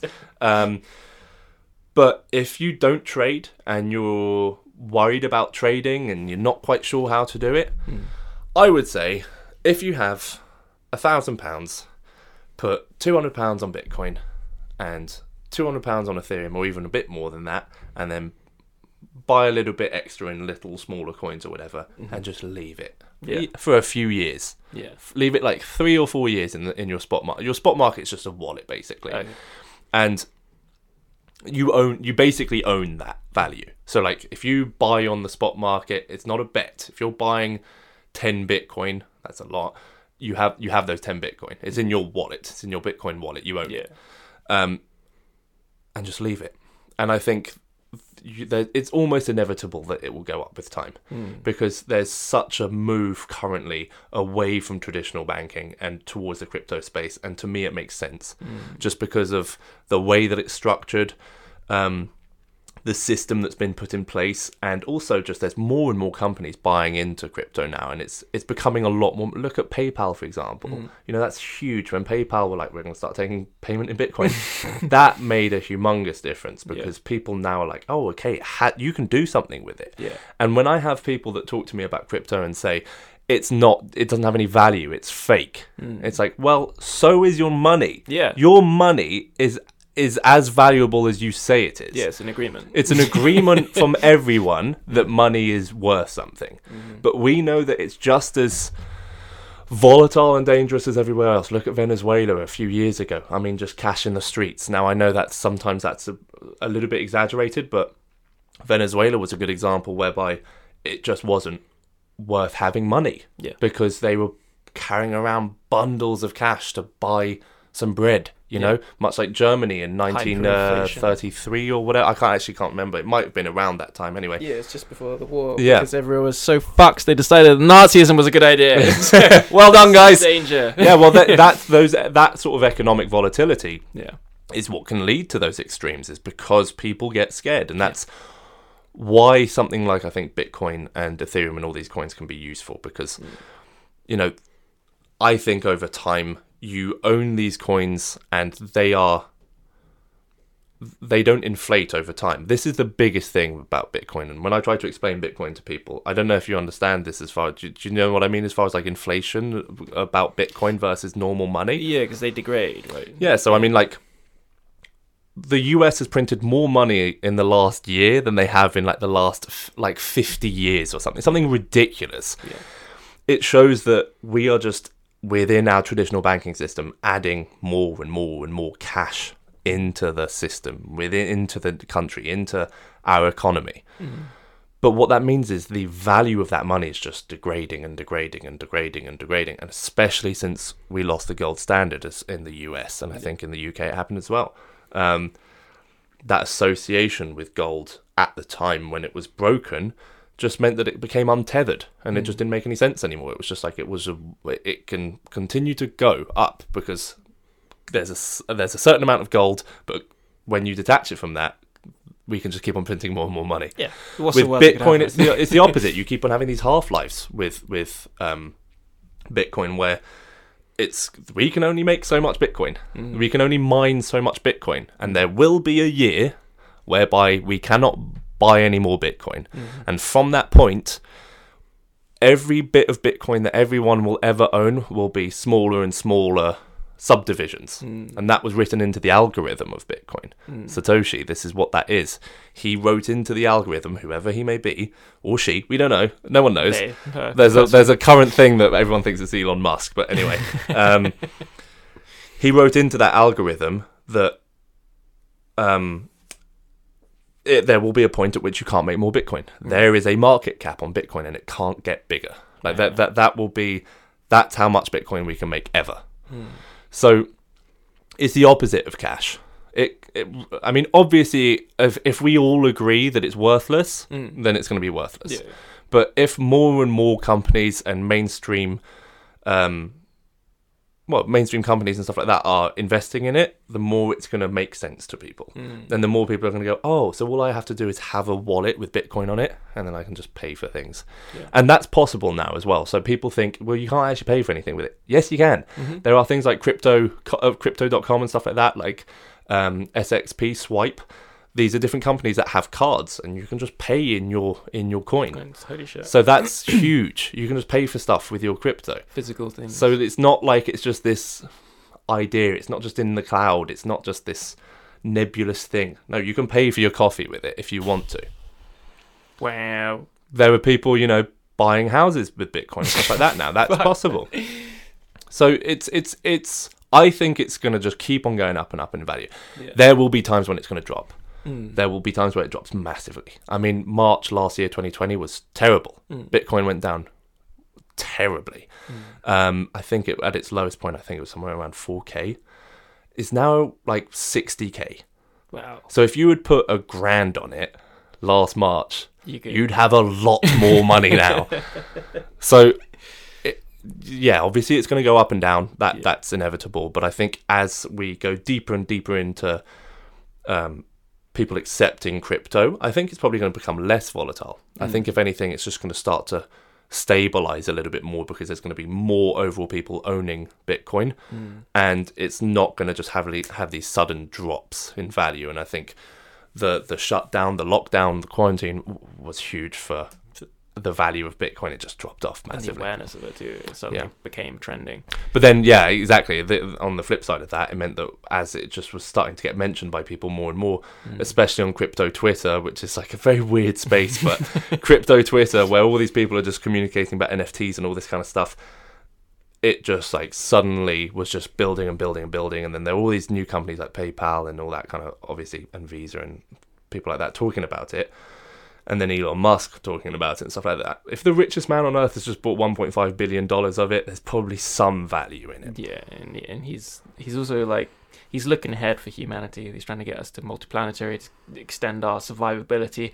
If he's looking into with different types of economy, like it's probably going to happen. Yeah. And like the I love a conspiracy. So tinfoil hat on. Like I almost feel that the printing of American dollars is just like the people that are aware that this transition is about to happen are just going to live it up for a bit. like Oh, definitely. just fuck it. Just Yeah. keep printing it. We will we will just destroy the market, live our lives to the fullest, and then when this new digital currency comes in, uh, everyone will have to start behaving. Everything's trackable. Everything's in, when we're in charge because we've got the power because we've you know had the Yeah. money to like. I just see that that's what's happening. I don't think that's massively tinfoil hat, to be honest. No, I think if you look at you know the the crash in 2007 2008 that's if that isn't evidence of banking run run amok because certain people are in charge of it that's when you realize that there are massive issues with this system Mhm. whereas bitcoin is infallible in the sense of there's, there's no one running it there's Yeah. no one like behind bitcoin I mean, obviously there's the creator of Bitcoin, but there's no one like doing deals behind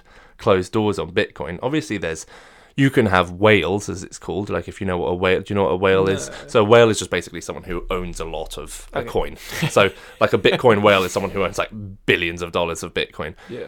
they can manipulate the market much like anyone can manipulate the market in the stock market currently. So it's like when people say, "Well, it can be manipulated." Yes, the, you don't think the current stock market is being Yeah, manipulated? If I had more toilet paper, I could manipulate the market. I mean, look at look at the look at the system with the shorts with that whole thing. It blew up on Twitter because a few guys on Reddit were like, "Let's let's do this our way now," yeah. and they did, and all those shorts got liquidated, and the multi-millionaire, multi-billionaire hedge funds were getting fucked over. Yeah. And that, like, it's empowering to see that because it's like the people can take power back, and they can, if they want to, they can, they can get back some of that money that that, that you've been fucked out of for years because Yeah. the people with billions or at least millions Mm. are deciding where the market goes. Mm-hmm. So to say that Bitcoin, you know, it can be manipulated, it's like, well, every currency can be manipulated if you have enough of it. Yeah, this is a it's, it is a safer bet for an economy, I think, like because it's like it's with the whole blockchain thing. Like you can see like the transaction history of yeah, yeah. everything, which is great, but also like uh, in a in a way not. So, for instance, psilocybin, the use of that currently is highly illegal. Mm. Yeah, I believe it will be perfectly legal in the future, but Oh, that's what definitely, big pharma acknowledge it and control it, and it won't be the- in the way that I ingest it. So, Yeah. like, I wouldn't be able to go and get psilocybin uh, with Bitcoin because it's trackable or whatever, or, you know, maybe disguised or whatever. But like, digital currency to me scares me because then you lose that cash transaction. Like, you know, so maybe it would just change the world for trade for trade. Like, I have the ability to make stuff, so perhaps I could interact that way. But Now, I will say this. Now, this is why Bitcoin originally did get, uh, in, to a large extent, a bad rap, is because there were a lot of dealings going on within the use of Bitcoin, like Silk Road. Silk Road was huge, and you know you could.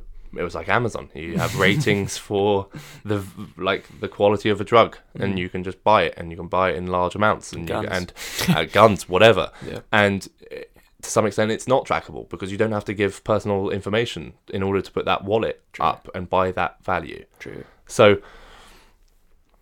now it's getting a lot more secure because you know a lot of companies like coinbase and stuff like that or binance or whatever you know you need to do a verification you need to give id you need to do all this kind of stuff so it's not just a a blank face just spending. a shadow just buying and spending however they want. So it's a bad thing and a good thing. I Mm. think, as you say, like getting rid of the whole cash transactions, I think is probably a bad thing yeah, because, you know, a lot. It's funny that a lot of my friends who who are kind of into conspiracies and stuff like that, who they're like, "Oh, we're going towards a cashless society and everything."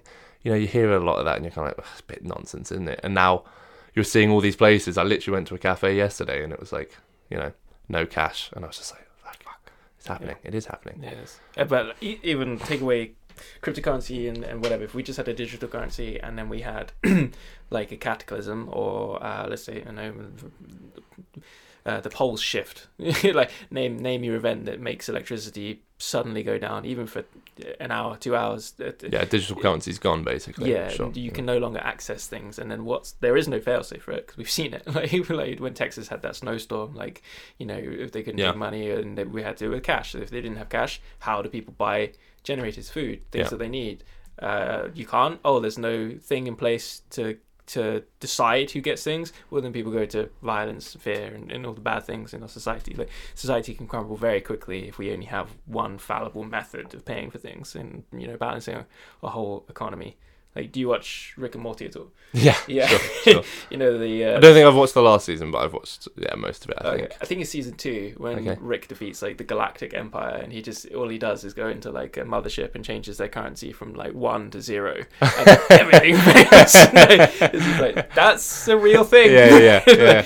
like suddenly, if, yeah, uh, I mean, so I would say as potentially a counter argument to that is that you can now there are things like nano ledger and things like that which are basically hardware whereby you're putting your coin the fa- of how much whatever bitcoin ethereum whatever hmm. you're putting it onto basically like a usb cable kind of thing Okay, and you can just plug it in and it's like that's how much you have and you Mm. can make the transaction much like you're copying a file you could Yeah. bring the value of that coin onto another system. Yeah. So that is possible. Um, so hardware, if we don't have, you know, necessarily a connection, networks connections, you could still potentially transfer funds from one place to another. Now that's not necessarily perfected yet.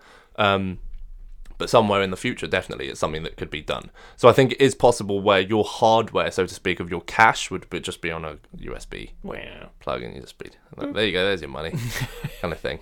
So it would become cash again just through di- through a different means. electronical- Yeah, an electronical. It's electronical cash in a way. Yeah, yeah. Fuck. Ah. Ah, so N- NFTs. Oh, God. Non fungible token. Yeah, I yeah. came to realize that I kind of have one. Like, Oh, really? So with my, my giveaways, um, like it's it's people sign up for one pound, and then uh, I'll do a random live draw, and, and then the person wins the thing that I made that month.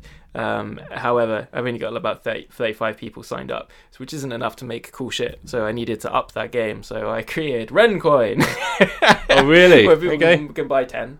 Right. and okay. then that's ten entries to the giveaway. So Oh, it's- okay. so Interesting. we've got Yeah. like a like a thing that is of value, and I was like, holy shit! Because uh, I listened to a comedian called Tim Dillon. and He was just Love like, Tim Dillon. Yeah, Love him. Yeah. Great was like, guy. Fucking guy. Lindsay Lohan. Talk about so- not being able to be put in a box. That's why I love Tim Dillon partially. Yeah. It's because you know he's part of the LGBT community, Yep. somewhat right leaning, and everyone's kind of like, oh, where do I put him? And Yeah. it's like you can't put him anywhere. exactly. Yeah. Yeah. You can ha- try and hate him, but he's right. Yeah, yeah. Most of the time he's right. He's right. Yeah. Uh, so he was talking about like Lindsay Lohan having a fucking NFT. Yeah. Yeah. like- was- I just, Just ridiculous a little his, bit. His narrative was just like, is this what the world's coming to? Like, well, this was this is a joke on on again on crypto Twitter is that like whenever you start to see celebrities, you know, people like Soulja Boy and people like that, and Lindsay Lohan who are mentioning Bitcoin and talking about you know Dogecoin or whatever. Um, the joke is always that that's co- they that's the top. So the top is basically like you know. The coin gets to a certain point, the top is there, Yeah. and then it can only go down from there. and they're always saying whenever Lindsay Lohan talks about NFTs, that's the top of crypto, and Bitcoin's just going to start going. It's like Lindsay Lohan's got involved, it's going back down. yeah. yeah. Um, and Soulja Boy is talking about Dogecoin. We're done. We have to get out now. yeah. Um, yeah. So NFTs, um, they're weird. They're a weird thing. I don't. I don't really want to get involved in NFTs because they're just such a. s- They're such a strange new system, and to me, like it is. You know, there's the biggest NFT sale ever yesterday. Mm. Yesterday, so I think it was sixteen million dollars for one image, and I think it was a collection of images put together Mm. like a thousand images put together into one and it didn't even make another image it wasn't like oh we've put loads of images together and it's made a face or something it was Yeah. just loads of images put together sold for 16 million dollars i believe I you might need to check that but i'm pretty sure it's 16 million So the, for the people that don't understand what an NFT is, like, like what? How do we break that down? It, so it's like the ownership of something. yeah you're basically getting you can an nft can doesn't just have to be a piece of like artwork so to speak of like an image it can be other things you know i think tim dillon was actually talking about this like it was a, a you can buy an album and it's not technically that like you own the album Mm. You, you don't own the band but you like you own the album like Yeah. that's your album Yeah. so you know the Ki- kings of leon just sold their album or whatever Yeah. and it's like you're the owner of the album now when people now you are not necessarily in charge of the distribution you don't necessarily get money for owning the album Hmm. you might not get royalties or anything but you own the album it's your album so Clout, if it's influence. yeah, it's clout basically. So that's that's partially what it can be like referred back to is there's a there's an element of clout to it of just sort of like I can own it, Mm. and I find that you know there's gifs of fucking whatever Mark Cu- uh, I can't remember who it was was it Mark Cuban it, could, it might have been someone else just dancing or whatever, and then you Yeah. can buy the gif, Yeah. and it's kind of like okay So tell I don't really get that. He made a point. He was like, so if I can't destroy it, what's the point? like, or you know, if you can't Yeah. direct its influence and power, like, what is the point? But like, this kind of world kind of scares me, and it makes me want to like retract from it ever so slightly. Like, so Google, for instance, like. eh, You, I, I know it's bad as an artist. If I put an image up, I wouldn't want someone just to like screen grab that and put it in, into their work. But like, so I made a video recently about Atlantis, and I used like old Christian, uh, like biblical paintings to like get my point across. Okay. I wouldn't have been able to do that video without that. But I found that Google would be like, ah, this is owned, this is licensed, this this image is licensed. If you Mm. want to use it, you have to pay this much money. And I was like, fuck, like for an old painting, like that that painter is long fucking dead. Yeah, like, yeah. absolutely not. I can see it He has nothing one. to do with this painting now. Yeah. exactly, yeah. And also, it's like oh, history. Like it's and it's I don't know. Like I was kind of like, is this what it's going to become? Like everything because currently there's not Google doesn't say oh this this this video this video no it currently belongs to Alexander Wren. Uh, you have to you have to pay to use it. They Sure. would let anyone use it. And, Yeah, uh, yeah. If unless I had influence and clout. Yeah. Um. So it's not equal distribution of that kind of power. It's just like those that uh, can pay for that service. I guess. Yeah. It's scary and confusing, and I don't. It, it ruins. Again, this is why I, I I don't think it's a controlled, sufficiently normalized system and NFTs for me to want to dip my toes in it. I think like I'm happy to buy Bitcoin and whatever now Mm. and try and stockpile it for another time. sure. Um, but NFTs is it, it is a bit of a weird one, and I think you know it might be a little bit of a fashionable thing, and it might be that NFTs at some point you know drop off because Mm. people are kind of like, well, this is this is kind of nonsense a little bit. I'm, I own the album, but I don't actually get any royalties from it or Yeah, whatever. yeah, What's the point of this? Legit. So, you know, when you can't, I mean, the idea is that you're getting it so that you could potentially resell it at more. I get that. Like, you can then sell the NFT again. Mm. But again, we're attributing value to it. Mhm. And it's just, that's one person's buying from another person. It can be that multiple people are buying, Mm. but in the case of like Bitcoin, it's millions of people using millions and millions of people whereas nfts it's like a few people buying it you know lunatics. yeah so it's it's a it's a weird one it's a bit of a weird one Yeah, I guess it's, it depends entirely on your stance point of uh, resources. Like uh, I, I for one have fuck all resources, so I, I kind of trade with like I don't know, like uh, I Olive came over the other day and I repaired her grandmother's ring. Like so, in some point in the future, maybe she'll help me out with a yoga class. I don't know, like just trade for trade. Like sure uh, whereas if I had like tons of money, like maybe I would be like, oh yeah, I'll throw it at this subject, like an NFT, a cryptocurrency, or whatever. But, Well, here's the thing that a friend of mine said. So this was a, a friend of mine who was also a client, who's um, a French guy who used to work at um, American Express, and um, he went from traditional banking into crypto, and he moved from Brighton to Paris, Wow. and he's now working in a crypto company in Paris. And I remember him saying to me ages ago, I should have heeded his warning. I should have listened to him. And everyone says this. I should have listened. But um, he said to me years ago, you know, every week or, or every month, whatever you can afford, 50 quid, you buy 50 quid Bitcoin, 50 quid Ethereum, or 25 quid Ethereum, 25 quid Bitcoin, whatever. And you do that every month, in and out. Doesn't matter what time of day, what time of week, whatever. Just keep buying and buying and buying and buying, and you will be very, very rich. And this was when he was still working in traditional banking, hmm. and he's he knew, and and all he was telling me, all of his colleagues were taking the piss out of it. They were taking the piss out, not you know crypto, out of traditional banking. They were like, "This is done. This is done. We're moving. This is not going to keep going." yeah. I mean, yeah.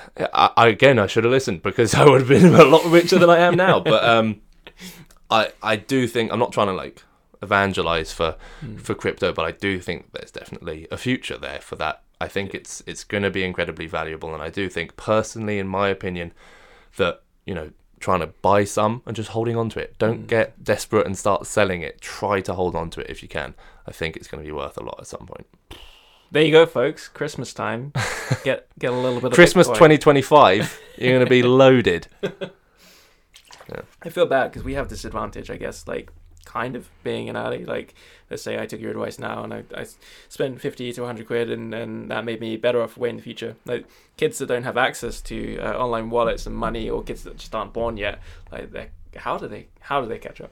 like, Well, their parents need to be buying it. That's, Yeah. that's, that's what needs to happen. Is uh, this Yeah. is we're talking, you know, again, this is mentioned within the crypto space, but it's sort of like you're making generational wealth with this sort of stuff. Like if mm. you if you are really investing in Bitcoin and really investing in Ethereum stuff like that, and you know, I know a lot of people within the crypto space who say like money, like normal banking. What what am I going to do with that? they're, they're literally like, that's my pocket money. I'll buy coffee with cash, sure, Yeah. but and I'll buy assets, sure, but where it's heading is that way. You know, that's where it's going to go.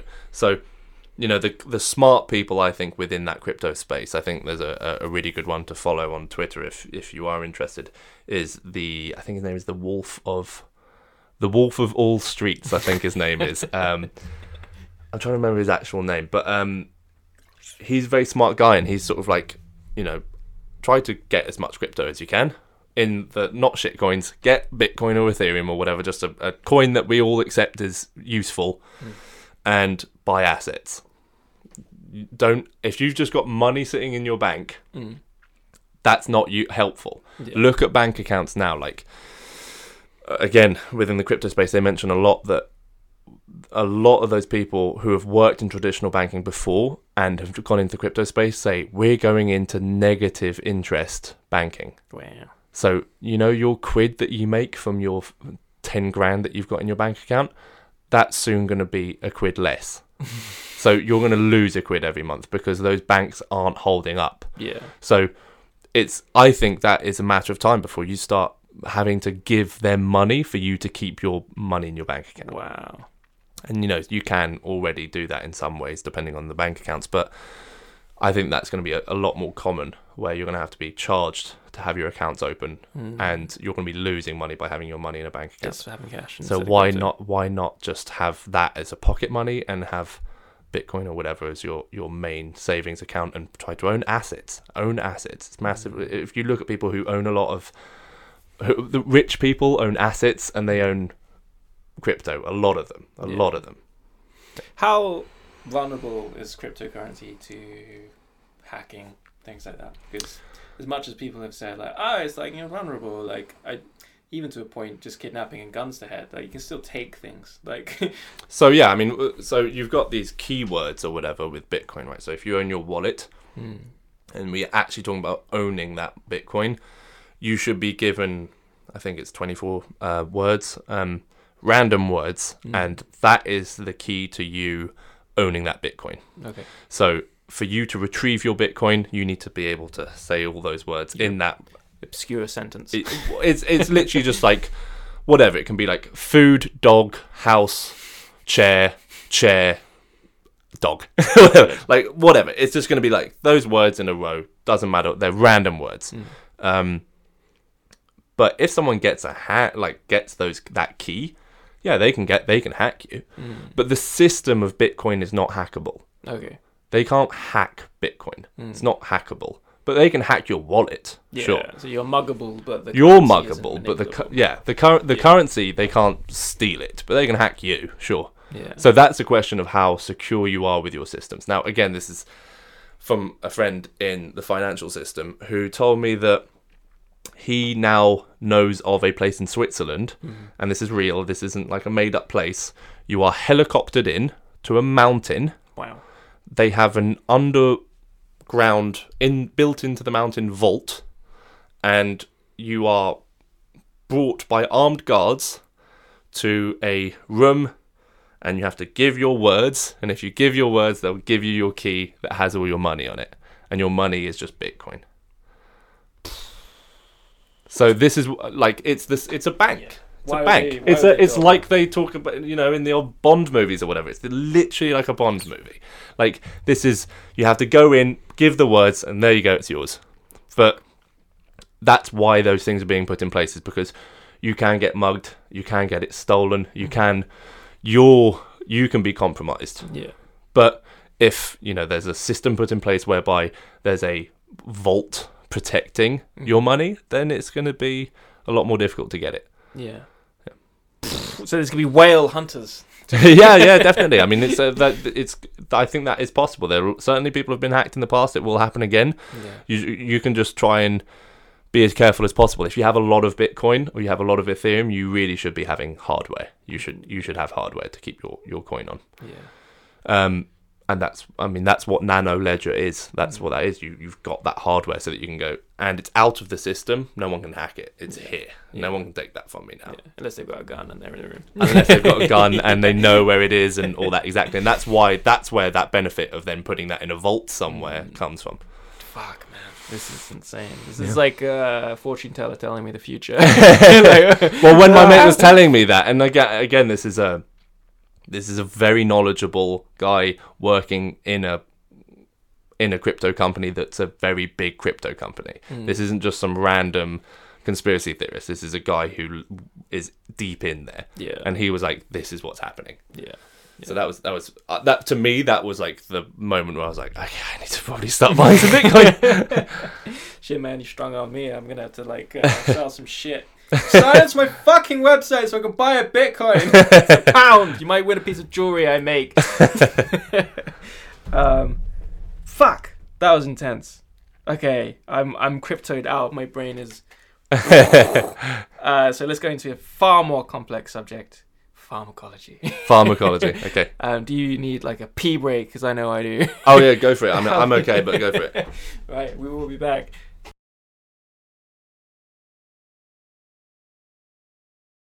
Back to it. Yeah. There you go. That saves me hours. Just syncing things up. Cool, and we're back. Um, did you notice the squatty potty in the bathroom? I did. I did. I didn't use it. I've actually never used one. Really? Is it good? Yeah. Like. I've heard it's pretty good. It makes a difference. Yeah. Yeah. It just everything comes out easier. Straight into mucky. This has got disgusting. This conversation immediately. Pooping's important. uh, yeah, if you don't know what squatty potty is, uh, I might try and get them to be a sponsor. Yeah, that'd be a I, good sponsor, wouldn't in it? them. Yeah. Yeah. because uh, yeah, uh, it's it's meant to like stop like um, tons of like uh, issues with intestines and like, Yeah. stomach and um, Well, it's a more natural position to be sitting in, isn't it? yeah, like we're naturally meant to We're not supposed to be sitting on the toilet. That's Yeah. not how you're supposed to be uh, sitting. a right angle Yeah. to be squatting. Yeah, hence the squatty potty. Um, there's a YouTube video with a prince and a unicorn pooping ice cream that I, I refer to regularly. Yeah, so like, I'll put it in the in the comments. it's amazing. um, okay, we were going to talk about pharmacology um, and like uh, use of uh, steroids in PEDs and um, just like the benefits and humanity for them because you are of the under- or opinion or uh, that that they are of use just safely, right? Yeah, um, I think that you know there's a lot of a lot of uh, you know misunderstandings of of how steroids work and how PEDs work, and you know a lot of people don't quite get that. You, they can be used safely, uh, but it's like everything. You know, you're not going to die if you drink a beer, but if you drink two liters of vodka, you're going to be in trouble. You know, um, steroids are the same way. Now they they can absolutely damage the body. They can certainly, you know, wreak havoc on your system because the body's always looking for homeostasis. The body always wants to just be in a stable state. Um, and when you throw a, an, a hormonal endocrine disruptor like steroids into the mix, it can throw everything off. So if it's not well regulated and you haven't, you know, got enough knowledge before going into something like that, that's when it starts to become really problematic. Yeah. Now, personally, I've never used PEDs. I think that should I should note that now. Yeah. Um, but I do think that it is my responsibility to learn as much about it as possible, so that when I have clients who use PEDs, and that has happened, and it Mhm. will happen to most people if they if they are in the industry. Mhm. Um, it's your you know obligation to to understand it a little bit better. I think that if you can help them reap them, they're they're decided, they're doing it. Yeah. If you can't stop them from doing it, Mhm. get them to do it the right way. Yeah. A lot of you know people, if they don't quite understand how it works, they don't understand the pharmacology behind it. They're kind of buggering up their clients because their clients could get results from it and reap the benefits of it, and then get off it and you know do well. Train naturally. Yeah. Yeah, and train naturally again. Or you, you know, there's varying degrees of how you want to then define that because you eh, you're probably not ever natural again because you've raised that bar initially Yeah. and you've gone beyond what you were before. Um, so you can't really ever be defined as natural again if you have truly used PEDs. But you can go back to being natural if you just do a cycle or whatever and go back to it. So that is possible, and it is possible to do it with minimal consequences if you use appropriate PCTs and stuff like that. So do you know what PCTs are? It's basically like a post um, therapy. So Mhm. like if you like if you've taken steroids, you do need to take things. If it's a heavy enough cycle, you, you certainly need to take things to get everything re-regulated again. Okay. You know, things like um, testosterone production Mhm. are going to be, um, uh, they're going to, your testosterone production is going to lower, obviously, from PED usage. Mhm. So if you're taking test or you're taking Anavar or you're taking Dianabol or Deca or whatever, Mhm. if you're taking a steroid and you take that for enough time, you're going to end up having your testosterone compromised. It's going to end up dropping because it's going to start to rely on that exogenous form of testosterone. Is that like where people that eat a shit ton of sugar, your pancreas kind of like, ah, I don't need to work anymore, and you stop producing insulin? Uh, it's uh, kind a little bit, yeah. Yeah. So your your body kind of gets used to that exogenous form, so Mhm. your body then stops producing it. Mm. and then if you get off, that's when it can start to wreak havoc. Now, if your diet is dialed in and you know your sleep is dialed in, your recovery's dialed in, your training's dialed in, and you come off a steroid cycle and you don't do PCTs, Mhm. there's a chance that you could be okay. And just going cold turkey without a PCT will just you can you'll just go back to normal. Mhm. Um, but it is always advised to do a PCT post, you know, steroid cycle so that your body can just go back to functioning normally. Now there are other people as well who will go on steroids and never come off. Mhm. Now what I mean by that is you go on TRT, which is testosterone replacement therapy, Mhm. and basically you would then blast and cruise and blasting is basically taking a large amount to like gain mass gain size gain strength whatever Mhm. and then cruising would be to then you remove all those extra substances and then you just go back to your testosterone Okay. and that allows you to regulate your testosterone a lot better so you even when you come off you're still going to be a lot more flat in your testosterone levels because you've got to think that for us naturals my testosterone your testosterone in the morning is not going to be the same as in the evening Hmm. fasted and unfasted is going to be different Yeah. so if you're taking testosterone replacement therapy your testosterone is like this Mm. it's just always like that. Now, if you're taking it correctly, and this Yeah. is why with TRT and stuff like that, there's a lot of, you know, mistakes that are made about TRT where, you know, people aren't doing sufficiently often their injections and things like that, and that can deregulate your testosterone levels. But if you're doing small regular it's like with everything if you're taking smaller more regular dosages of testosterone your your bloods will be better your health will probably be better overall if you're on a physiological dosage Okay. so what i mean by that is just a normal dosage that would allow you to function as a normal man Yeah. Yeah.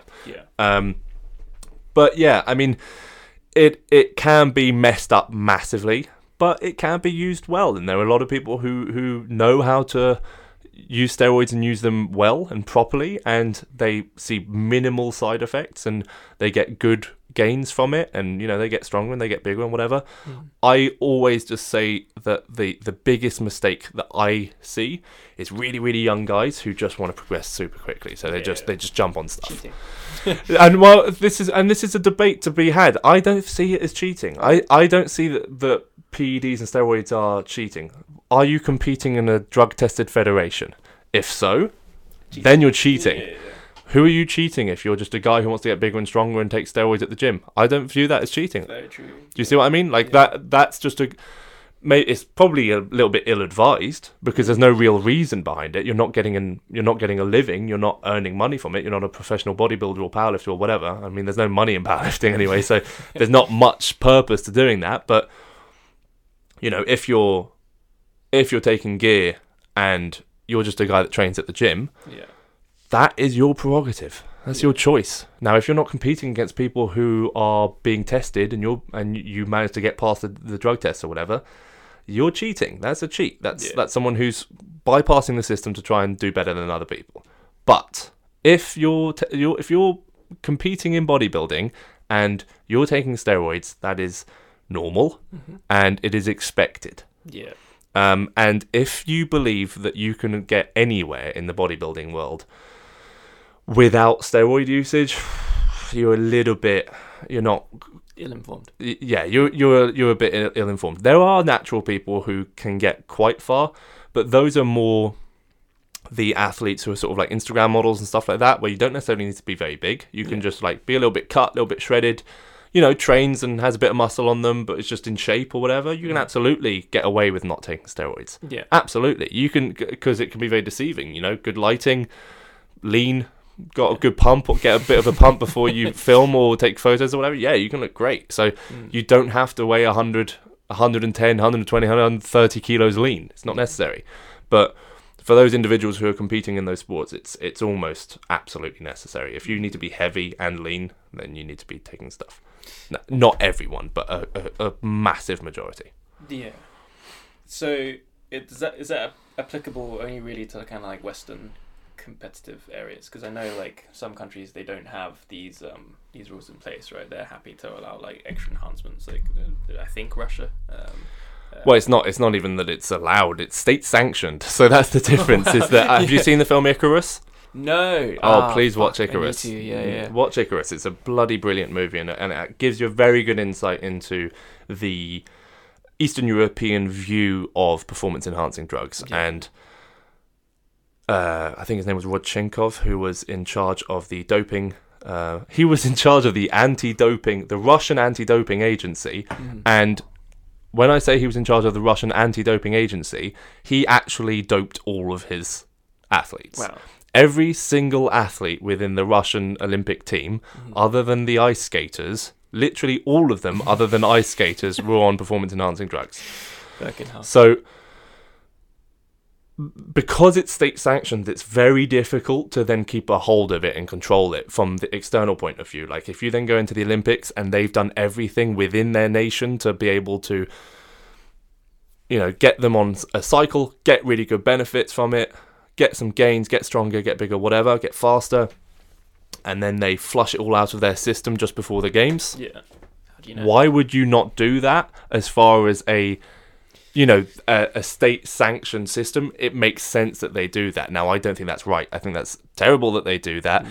and with you know team america uh, like america team america american teams tend to be a lot more na- natural. Obviously people get caught out but you know you can just see the difference in density and musculature and stuff like that. And it's it's bad because obviously they they don't have this system put in place by the state Yeah. to go let we're going to do everything possible to make you a freak show yeah. and that happens in Russia and that happens in some of those Eastern European countries and it, it, it is problematic for sports and this is why partially you know uh, weightlifting Olympic weightlifting is being removed from the, the Olympic Games is because of the issues with doping. I mean there are other issues obviously that have caused it to, to be kicked from the Olympic Games but that's one of them. Yeah. It's just that it's very difficult to control, and you just see these Russians just come in absolutely massive, and Yeah.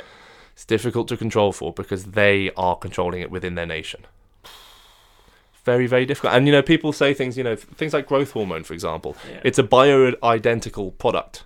It's a Yeah. bioidentical substance. So when you're injecting growth hormone, it's very difficult to tell in a normal individual whether or not they're taking growth hormone. Mm. because within a day or two their growth hormone will, will, can be normal. Or even you know the fluctuation within normal growth hormone levels means that you can't tell. Mm. so you know there's a lot of thoughts about PEDs and, and steroids that people get wrong. And I think that's why people should educate themselves in the gym is just because there are there's just so many kids that are like young guys that come to me who are like I want to jump on this I want to jump on that I want to you know and it's just like train for 8 to 10 years straight really hard get your food perfect train perfectly sleep perfectly Mm. do everything right and then tell me if you want to get on something Yeah. Unless you're you're literally like your goal from the get go is to be Mr. Olympia. Yeah. If you want to be Mr. Olympia and you're 18 years old, yeah, I mean there are a lot of guys that do that, and like if that's their choice, that's their choice. But you know you've got to take into account there's going to be some health Yeah. risks from that. a lot of it can be avoided by uh, going inward and, and figuring out why why do you want to be big in the first place. So you figured out like fear and like uh, Yeah. you want to be able to deal with situations. So I think a lot of young guys, I know I did when I was younger. I wanted to get big because I wanted to like look good, and Mm. that that came from wanting to have a girlfriend or wanting to like not be picked on for looking skinny Sure. or whatever. So I think once people become sort of humble about themselves, they're less likely to do it too. Um, and then with the guidance of like professionals like you and Gus and Gergo, uh, like even less likely to do it. Yeah. However, like I think we're moving into a new realm in the world of like gene editing and things and like stem cells Mhm. and shit, and we're gonna see in the future Olympics to superhumans. Yeah, yeah. Um, and then like that makes me even think, It's currently happening in China. yeah, yeah, I mean, it's a, it's a taboo topic, but it's Yeah. currently happening in China. If you look at the selection process for the Olympic Games within the Chinese government, there's there's there's already a beginning of eugenics happening right there. yeah, Yeah. which is fucking terrifying. And But also, again, makes sense. If you want to have the Mm. greatest athletes physically possible, choose every single genetic element that would put them at an advantage, advantage as far as lever length, as far as you know their ty- their type of muscle fibers, everything. Break Mm. all of that down, and you can start to see things that you know we just can't get within Western Europe and and American places like that because we're just not have we don't have those programs. It just doesn't exist. Yeah. So fr from a non-competitive sport point of view, gene editing to me, like, if everyone was equally edited to be strong, like, or you know, have a say in and how they, you know, because it's kind of like choosing a loadout in a video game. Like, you know, what do I want? My strat, my stats, strength, like uh, five, like uh, academic, uh, or you know, intelligence. Yeah, yeah. Like, you know, like if if you're given that option, then yeah, you you choose and go out into the world. But like if we're going to have countries where like the law allows them to like you know suddenly all these kids are like superhumans like Mm. we're going to have huge disadvantage and there's no Mhm. point in doing an olympics because like Because it's just Like, going to be one nation that wins over and over again. Yeah, yeah, yeah, yeah. so then it becomes like a, a moral question for humanity like uh like what what do we start valuing like uh like do, do we just get everyone healthy do we just just fuck it just fuck it like everyone can be gene edited like that that guy I can't remember what he's called it was like don't try this at home or something it was on netflix and it was this dude that was just injecting himself with stem cells and all like Yeah. things that he deemed as like gene editing to make him jacked he's just like i don't care anymore like i don't care what the the consequences are i don't care if there's like uh, fuck ups I'll learn along the way. I I think everyone should have the access to be like jacked, like and you know, just throw caution to the wind. But if we do that, obviously everyone's going to choose the greatest traits that they want, like being Sure. big, being tall, being beautiful. Like choose your eye color, choose your hair color. Like, Yeah. uh, and then what happens is you get like a monoculture, and when you have like a monoculture, it's susceptible to like, like, uh, you know, if you find one Achilles heel in that, and everyone is it, like all those people go down. Like, Yeah. Uh, so uh, I watched this documentary about sickle cell. So um, your red blood cell is round, and then if you have this disease or a gene issue, you get a sickle half of a red blood cell. Sure. Uh, uh, just for people that don't uh, understand that concept yet, I know I didn't. Um, they use gene editing to take that away, and they give people regular red blood cells. Um, but in that process, they almost overlooks the fact that people with sickle cell would die from sickle cell. People with regular red blood cells wouldn't die from that. And people that had a mixture of both were immune to malaria. Wow. It was nature's evolution because the only places they were finding sickle cell were places where there were like extreme malaria. So it's Mm. almost like human beings were evolving, to deal to with it. deal with it, yeah. We almost overlooked like a natural occurring like s- like incredible thing. Um, you know, and let's say you go into the, the those countries, you're like, hey, you don't have sickle cell anymore. Like, no one even has the 50 Yeah. 50. But malaria gets like way worse. Let's say that Mm. evolves, and then everyone in those areas like susceptible even more. It's, it's kind of like we're not that smart, and we need to like be aware of that. And I think either we gene edit or we don't. And if we're gonna have countries like China, they're just like, I I view it as it's inevitable that, that it will happen. Gene editing is inevitable. I think that we are humans. We are we are. You know, we have our issues, and I and I think that as humans, we like to continually push for more. mm, And this is partially, you know, one of the reasons why you know there's issues like climate change and things like that is because we can't just settle. Otherwise, we would still all be in cabins, you know, Yeah, in the yeah. woods with nothing and no water, running water, and no electricity, whatever. I think we will continually push.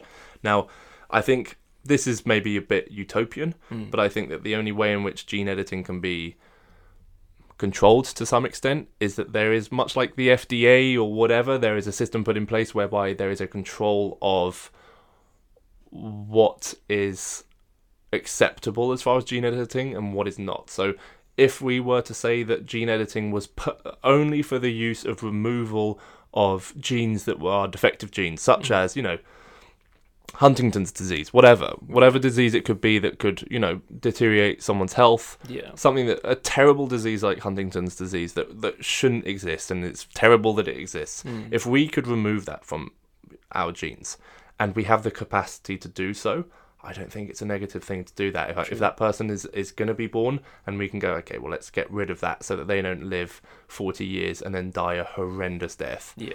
Um, Let's do that.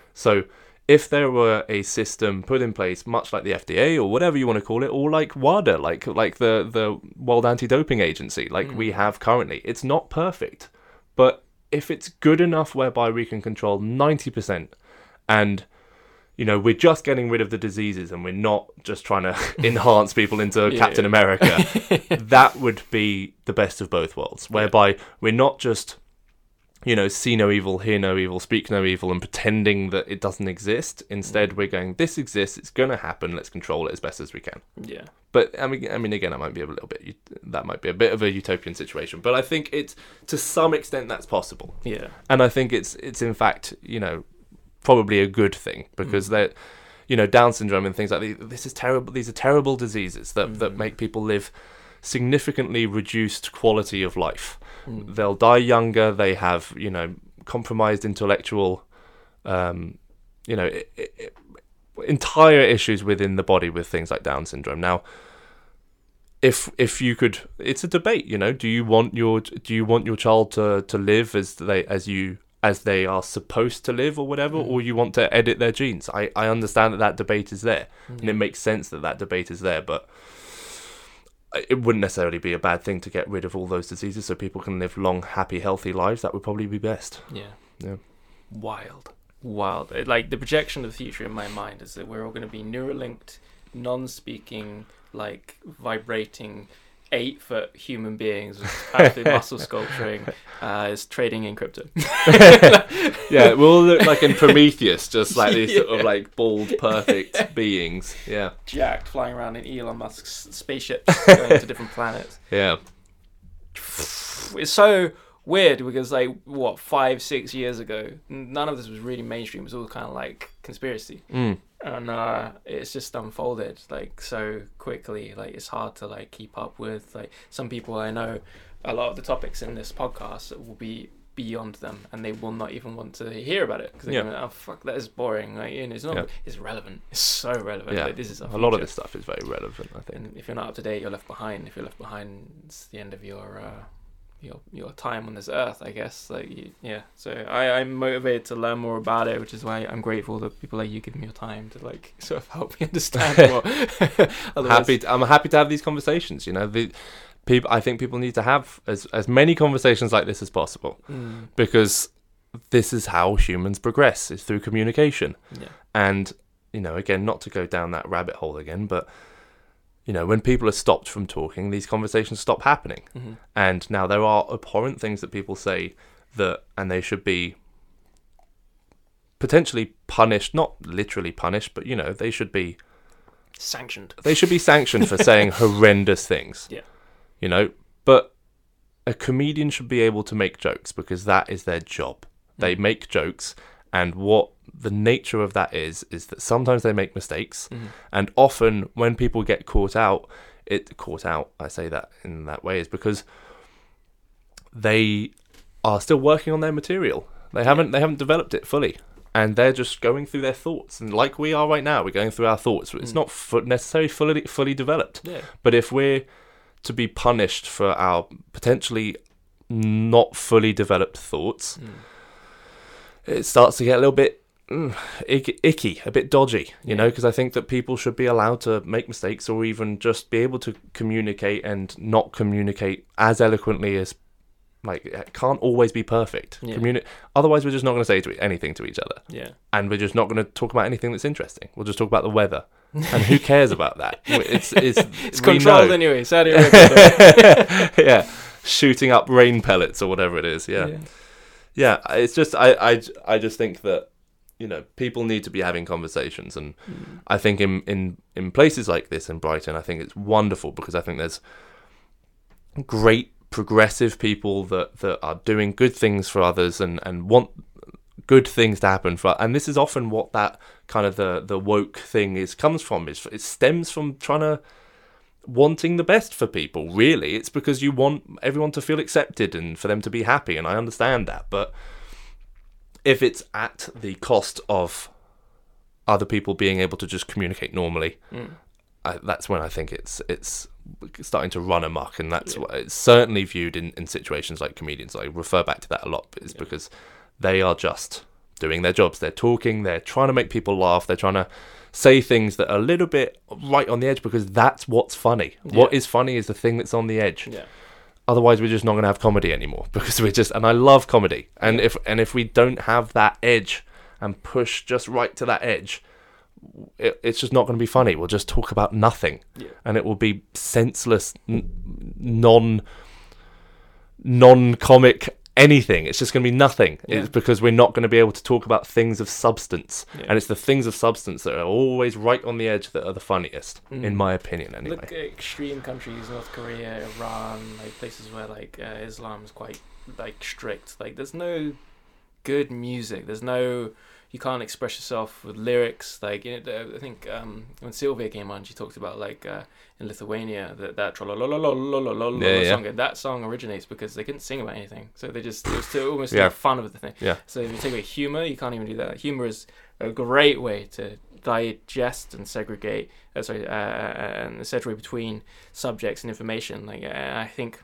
like Hollywood, for instance, with Black Lives Matter, I was so like when Black Lives Matter like blew up, I was a bit like, no, like Hollywood did such a good job at making racists look stupid. Like they they did it through like acting, they did it through great like comedic roles where like they they they, they highlighted like the how stupid and unlovable racist people were. Sure. Uh, and like you know, got people like Samuel Jackson, like these fucking amazing characters that I've admired since I was like fucking eight. Like I was watching Pulp Fiction, like a very young age. You know, I'm kind of like, uh, like that's that was doing such a good job at like just destroying like r- like race issues, uh, and and also to a degree like uh, sexism and, and homophobia. Like I I learned more about like. Uh, homosexuality and, and things like that through like movies than I would have ever like a TED talk like yeah, as a kid like Mm. these are entertainment and things like that are uh, and comedy are great ways to digest information uh, and and change your viewpoint. So if you take those away, then like what are we left with? Like, Yeah. it's, I don't know. It's, Well, I think like the, you know, you refer to Hollywood.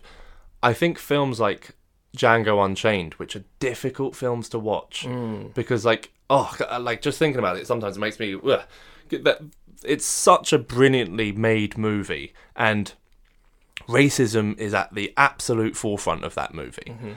but it's not communicated with us in a patronizing, condescending way. yeah, It's like this is how it was. Yeah, and you know obviously there's still huge issues with racism that absolutely still exists but you know it educates you in a way of saying this is what look how bad this it's is. ridiculous. this is th- yeah this is the end this is how bad it can get. Let's not do that. Yeah, and that's what things like Django Unchained and this is why again you know Tarantino's such a difficult director to pin down because a lot of people don't like Tarantino because of the way that his films are made. They're too violent. They're too you know they they're on too sore topics. Things like Nazis things like Mm. ja- uh, Django Unchained but also Inglourious Basterds and stuff like that. But if you can sit down and watch that film and learn lessons from it it's that that's not who you want to be you don't want to be that yeah. guy it's an so example of what not. it's yeah, it's exactly exactly like that's it's showing examples of what you don't want to be. Yeah. And I think where sometimes Hollywood made mistakes was with just like the Imagine thing. Do you remember? Did you see that thing where like Yeah. um, oh yeah, yeah, yeah. Gal God, Gadot and yeah. everything. it's so, in my opinion, it's so condescending and so just like Gal Gadot, just like imagine, just like don't sing at me in black and white and just try and do this sincere thing. Like it just, it just reeks of PR and it reeks Yeah, of yeah, yeah. it's not real. Like Yeah. what you're doing is not real. You're not, you're not trying to. You're not actually helping by doing this. You're just trying to bring attention to yourself and how nice you are. Yeah. You know, Yeah. and when I see films that are truly great because they don't treat you like a child and they make you look at really difficult topics, Mm. that's the films. Those are the films that I want to see. Mm. You know, and that's what Hollywood has done brilliantly in the past, and I think they just need to continue to do that Mm. and not, you know, not starting, not get too bogged down in ideology, but just like show. Disney has like Yeah, yeah, like with Gina Carano and like Yeah, I mean that was that was a weird one, right? I mean, obviously th- we're talking about the same thing. I mean, uh, she she she said something that was stupid. She Mm. that was a stupid thing to say. She shouldn't have compared being a Republican Mm. to the Holocaust. It's a stupid bloody It's thing a- to say. It's a stretch of it. and uh, oh, certainly a stretch, I think. Um, and insensitive, sure. Mm. But we get to this point where it's kind of like, it- well, are people allowed to? You know, Bill Burr was talking about it. He's like, now I need to watch everything that I say. It's kind of like, well, basically, yeah. Like that's what they're saying is you can't ever express an opinion that's wrong. Mhm. If you express an opinion that's wrong, you're gone, Yeah. and you're not allowed to learn from it. Mm. Because if she had made that mistake and then, you know, they had said, slap on the wrist, you know, that's not okay to say that, but Mm. you're not gonna, we're not gonna ruin your fucking career over it. Yeah. Then that would be like, okay, well, she probably would have been stayed more center, Mm. but because they've fired her, that's probably gonna make, it's gonna push her more to the right. She's probably gonna be more like, fuck them. Yeah. Oh, she is. She's going to become more right winged because of that. And Yeah. and it's just kind of like you create those ideologues, you create those extremists Mm. by pushing them that way, and it's society that pushes them that way. Mm. Keep that dialogue open and bring them back to the center. Mm. That's all I want to see. Yeah. Yeah. Ah, I don't know where it's going to go, man. well, I'm a I'm an optimist. I am an optimist, and I think that you know these things come in waves, and you know. Trump being in office, the flip side of that is that obviously things like Black Lives Matter are going to happen because he's, uh, you know, he's a very right wing, very, I would say, bigoted individual um, who has terrible opinions on most things. So the flip side of that is that, yeah, things like Black Lives Matter will happen where it's like, fuck you, I'm not having this. We can't accept that this is the state of things, that we have this bigot Yeah. and this idiot in place. It, it, it, it makes sense that that happens, but it's just going to be, I think now that Biden's in place, for example, it's just going to be a question of everything's going to start to calm down Mm. and hopefully we can through conversation and through debate fix things rather than just violence Yeah. hopefully but you know the Capitol and all this kind of stuff there's just so much stuff going on that's just like just explosive and cindery things that are just not helping Mm.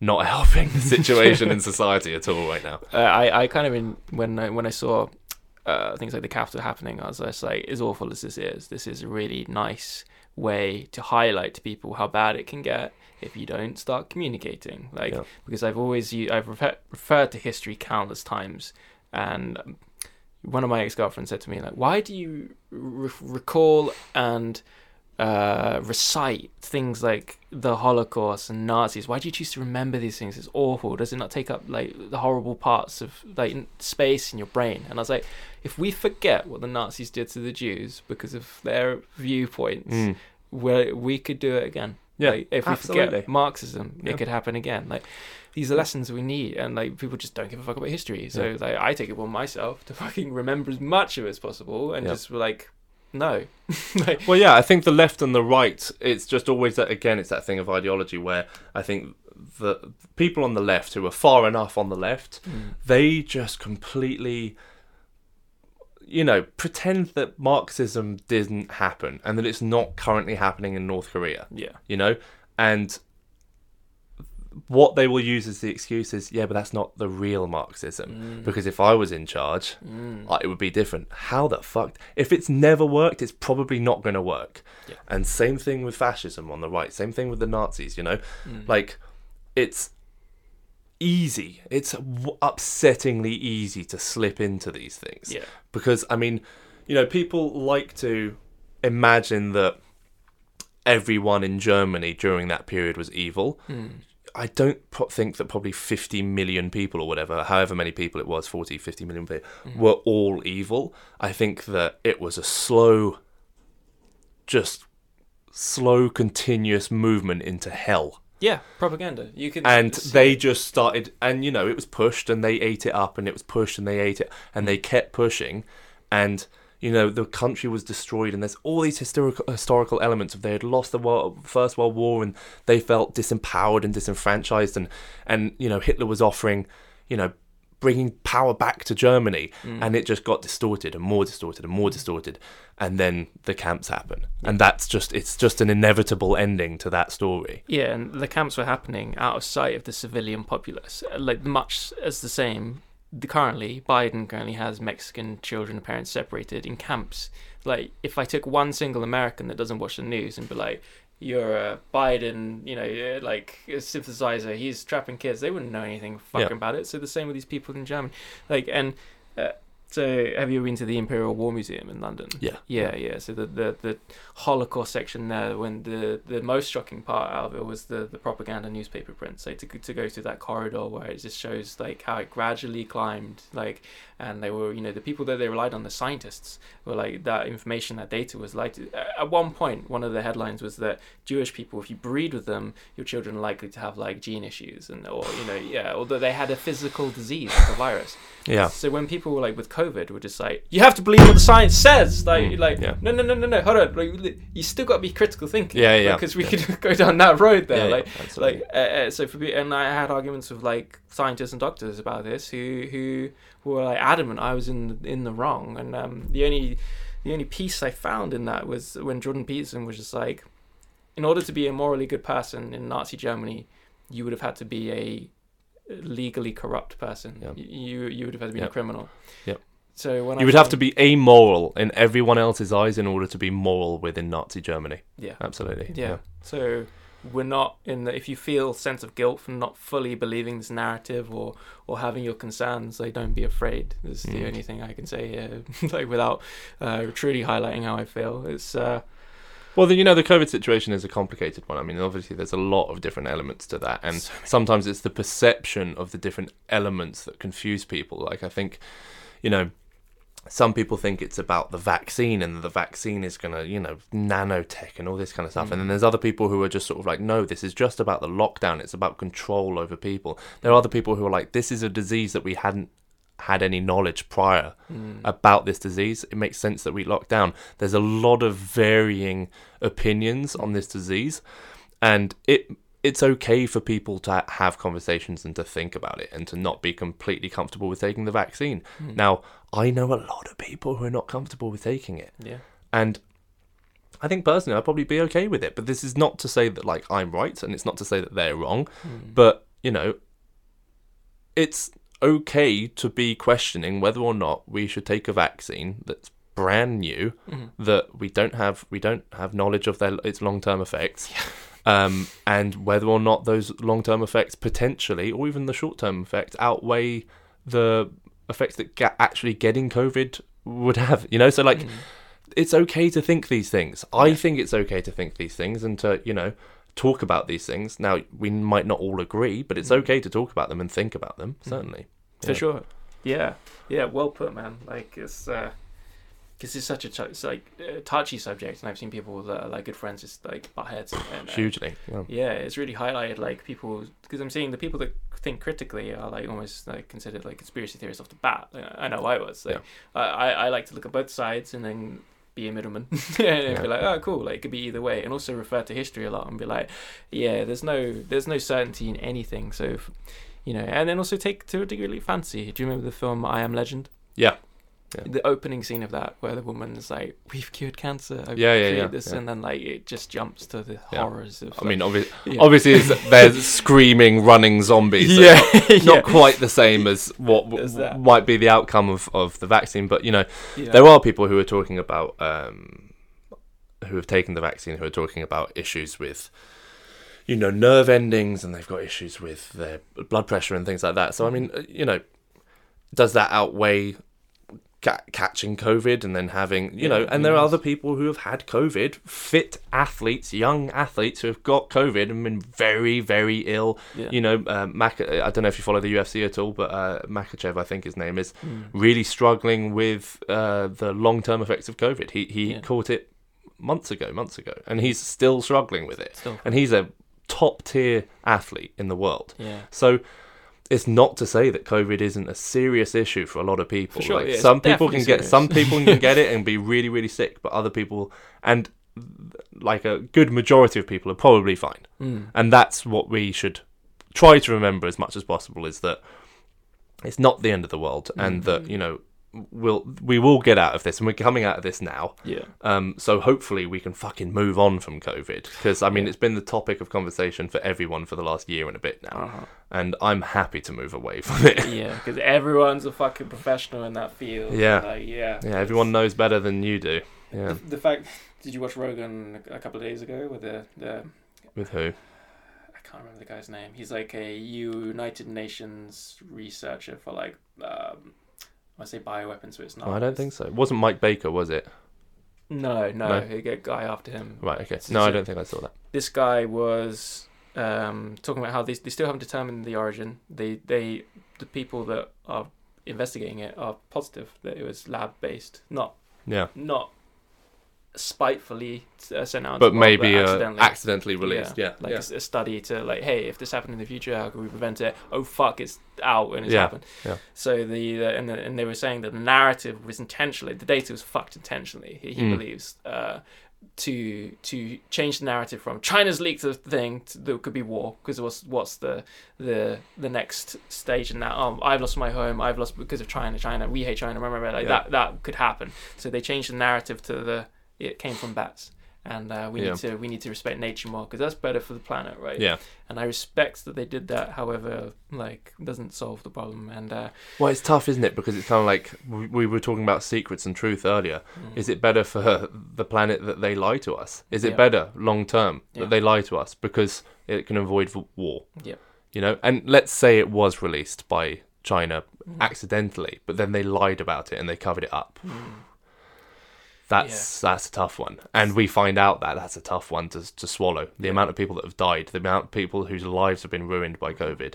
mhm. You know, that's if that were the case, that would be a real big splash. and the stereotyping would begin because not all Chinese people would be responsible, would they? it would just be one sect that worked on a lab or made that decision to release it. If it was a bioweapon, hypothetically, that wouldn't mean that all Chinese people are subject to hatred because we're seeing a rise in like anti-Asian, Asian, yeah, particularly discrimination, elderly. sure. Yeah, and and like that was the fear. I was like, fuck, like, if you start pulling that finger when Trump was saying this is Chinese kung flu, flu, I was like, if you do that, this is a yeah, time this bomb. is like- dangerous. Yeah, and uh, the second they started saying it was bats, I was like, yes. yeah, it's probably a better thing that we. Yeah. Yeah. Yeah, it's it's a tough one. It's very very tough Yeah. because you know war should absolutely be avoided, and you know Mhm. Trump would just had such a you know trigger finger that it, it's worrying when he gets that kind of news that potentially it could have been covered by the Chinese government and stuff like that. You know, I mean we we don't know because we obviously we weren't there and we don't know the exact information. But if that were the case, that would obviously be pretty explosive. Yeah. Yeah. Wild. Okay, I think we're like on two and a half hours. Jesus, really? Yeah. Woo! Long one. Good one. Yeah. Um, I want to ask. Uh, I'll give you the option. The two Q and A's that uh, filled in because I left it kind of too late. I apologize. Sorry. Um, or do you believe aliens? Oh God. um, I can I can do both because the Cool, the fair. the aliens one I can answer in about thirty seconds. brilliant. Okay. Um, uh, okay. Wait. the likelihood of aliens not existing Yeah. is infinitesimal. So I mean I know a lot of people that I literally say the word aliens to them and they're like this Like, no, because it up. scares them. Yeah. The reality is, in a constantly expanding universe with billions of exoplanets similar to Earth, Mhm. going around suns that are at similar distance, it's almost inevitable that some kind of life does not exist. Yeah. It probably exists. Thank you. Thank you for Yeah. believing. so many people, usually academic, have beat me around the head with this. There's no proof. Until there's data, till there's evidence, Yeah. there's no proof. Yeah. Yeah, but we're proof. We are proof. Yeah, we're pretty good. For, a of, rock. of it. Yeah, we're prob- Yeah. probably good uh, evidence of that. Yeah. Yeah. I uh, uh inter- interesting segue. So you, you know Lex Fridman. Yeah. Yeah. Um. So he's on Clubhouse a lot, the new app where you Mhm. kind of like ask questions. And uh, during the Goggins run, because he kind of also like I think he was doing it with him, wasn't he? Yeah. yeah, yeah. So I was just kind of like, fuck. Like, so I watched Lex Fridman's video about uh, how how he did it. Got lots of information about like method, and uh, yeah, about halfway through, um, I had my Fitbit on the whole time, uh, measuring like my heart rate for the runs and things. And I went on Clubhouse, and uh, Lex Fridman was doing a room with like recognizing potential alien life on Earth. So like bacteria, where does it come from? Right, okay. And um, uh, the professor that was running the room uh, did it send like an invite to talk, and I was just like. oh my god! No, so I like declined, and I was like, no, no, no, no, no, like this, this is like I get to talk to Lex Freeman. Fuck! So like, I sent the request again, and then um, yeah, they're like, yeah, okay, Alexander Wren, pose your question, and I, I was just like, oh, oh, heart rate. So I was like, hi Lex, you're doing the David Goggins challenge. Thanks for the support. My question's this, and uh, my question was about tardigrades, um, the little the Mhm. water bears. Yep, yep. They have a radiation um, resistance. They that- can survive anything basically. yeah, why would they evolve for that on Yeah. Earth? Like, so they they protect. I, in my mind, that's to transpermia. They travel between planets on stuff Sure. like Meteorites and things like that, yeah. yeah, that kind of makes sense. Because you only find those levels of radiation in space. So I posed that question really badly, articulated it awfully. No one really answered it. and then uh, Lex Freeman liked my my comment and followed me on, on Clubhouse, and my heart rate went. So you can see my heart rate on the four mile runs quite high, but with Lex Freeman it was like 172. Yeah, I was going to say like 80 to 172 in about three seconds. Yeah, it's like yeah, very interesting guy, Lex Freeman. Oh, he's my Really, hero. really nice guy. Yeah, He's just so. I love. I smart. listen to his podcast. Very smart guy. Very, very smart guy, and just very sensible. I like sensible people, and he's a Yeah. sensible man. for yeah. sure. Yeah. Okay, Right, hit me with a question. so Ariane, Ariane asks, "Can you help him move house?" no. no. Unfortunately, not Ariana, because I get asked that all the time, and I don't want to do it anymore. I'll There you help you move. I'm less strong, but I'm there. Uh, Alexis asks, uh, "How did you stay strong during lockdown?" And I knew this would be a good question because your posts were pretty cool, like you in car parks, like, Yeah. outside your house. Yeah, yeah. So I, I just did whatever I could. So initially, that started out as I had a weight vest, which was like a 10 kilo weight vest, and I would go do WODs in the park. So, like a workout, a WOD. So, that's like a CrossFit term for like a workout of the day. Mm. So, I would do like, you know, pull ups off of a tree, Mm. and I'd run half a mile, and then I'd do press ups, and I'd do bodyweight squats and whatever.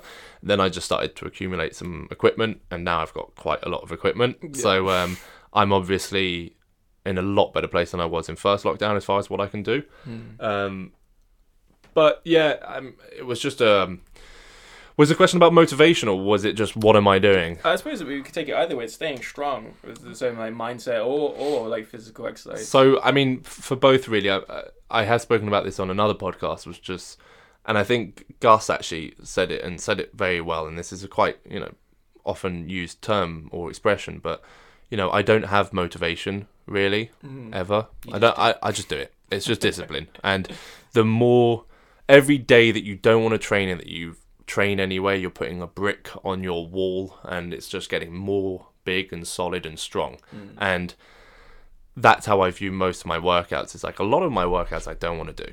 Yeah. I don't want to do a lot of them. And, you know, I'm sure Gergo will attest to that. Gus will attest to that. We don't want to train a lot of the time. And, you know, people get that wrong about me where they're just like, oh, well, you love to train. So that's why he's doing it. It's like, yeah, I love to train in a gym Yeah. that's in a controlled environment that's not in my dining room Yeah. where I'm afraid of bothering people, where I can't, like, smash it through the floor and, like, scare my neighbors, you know?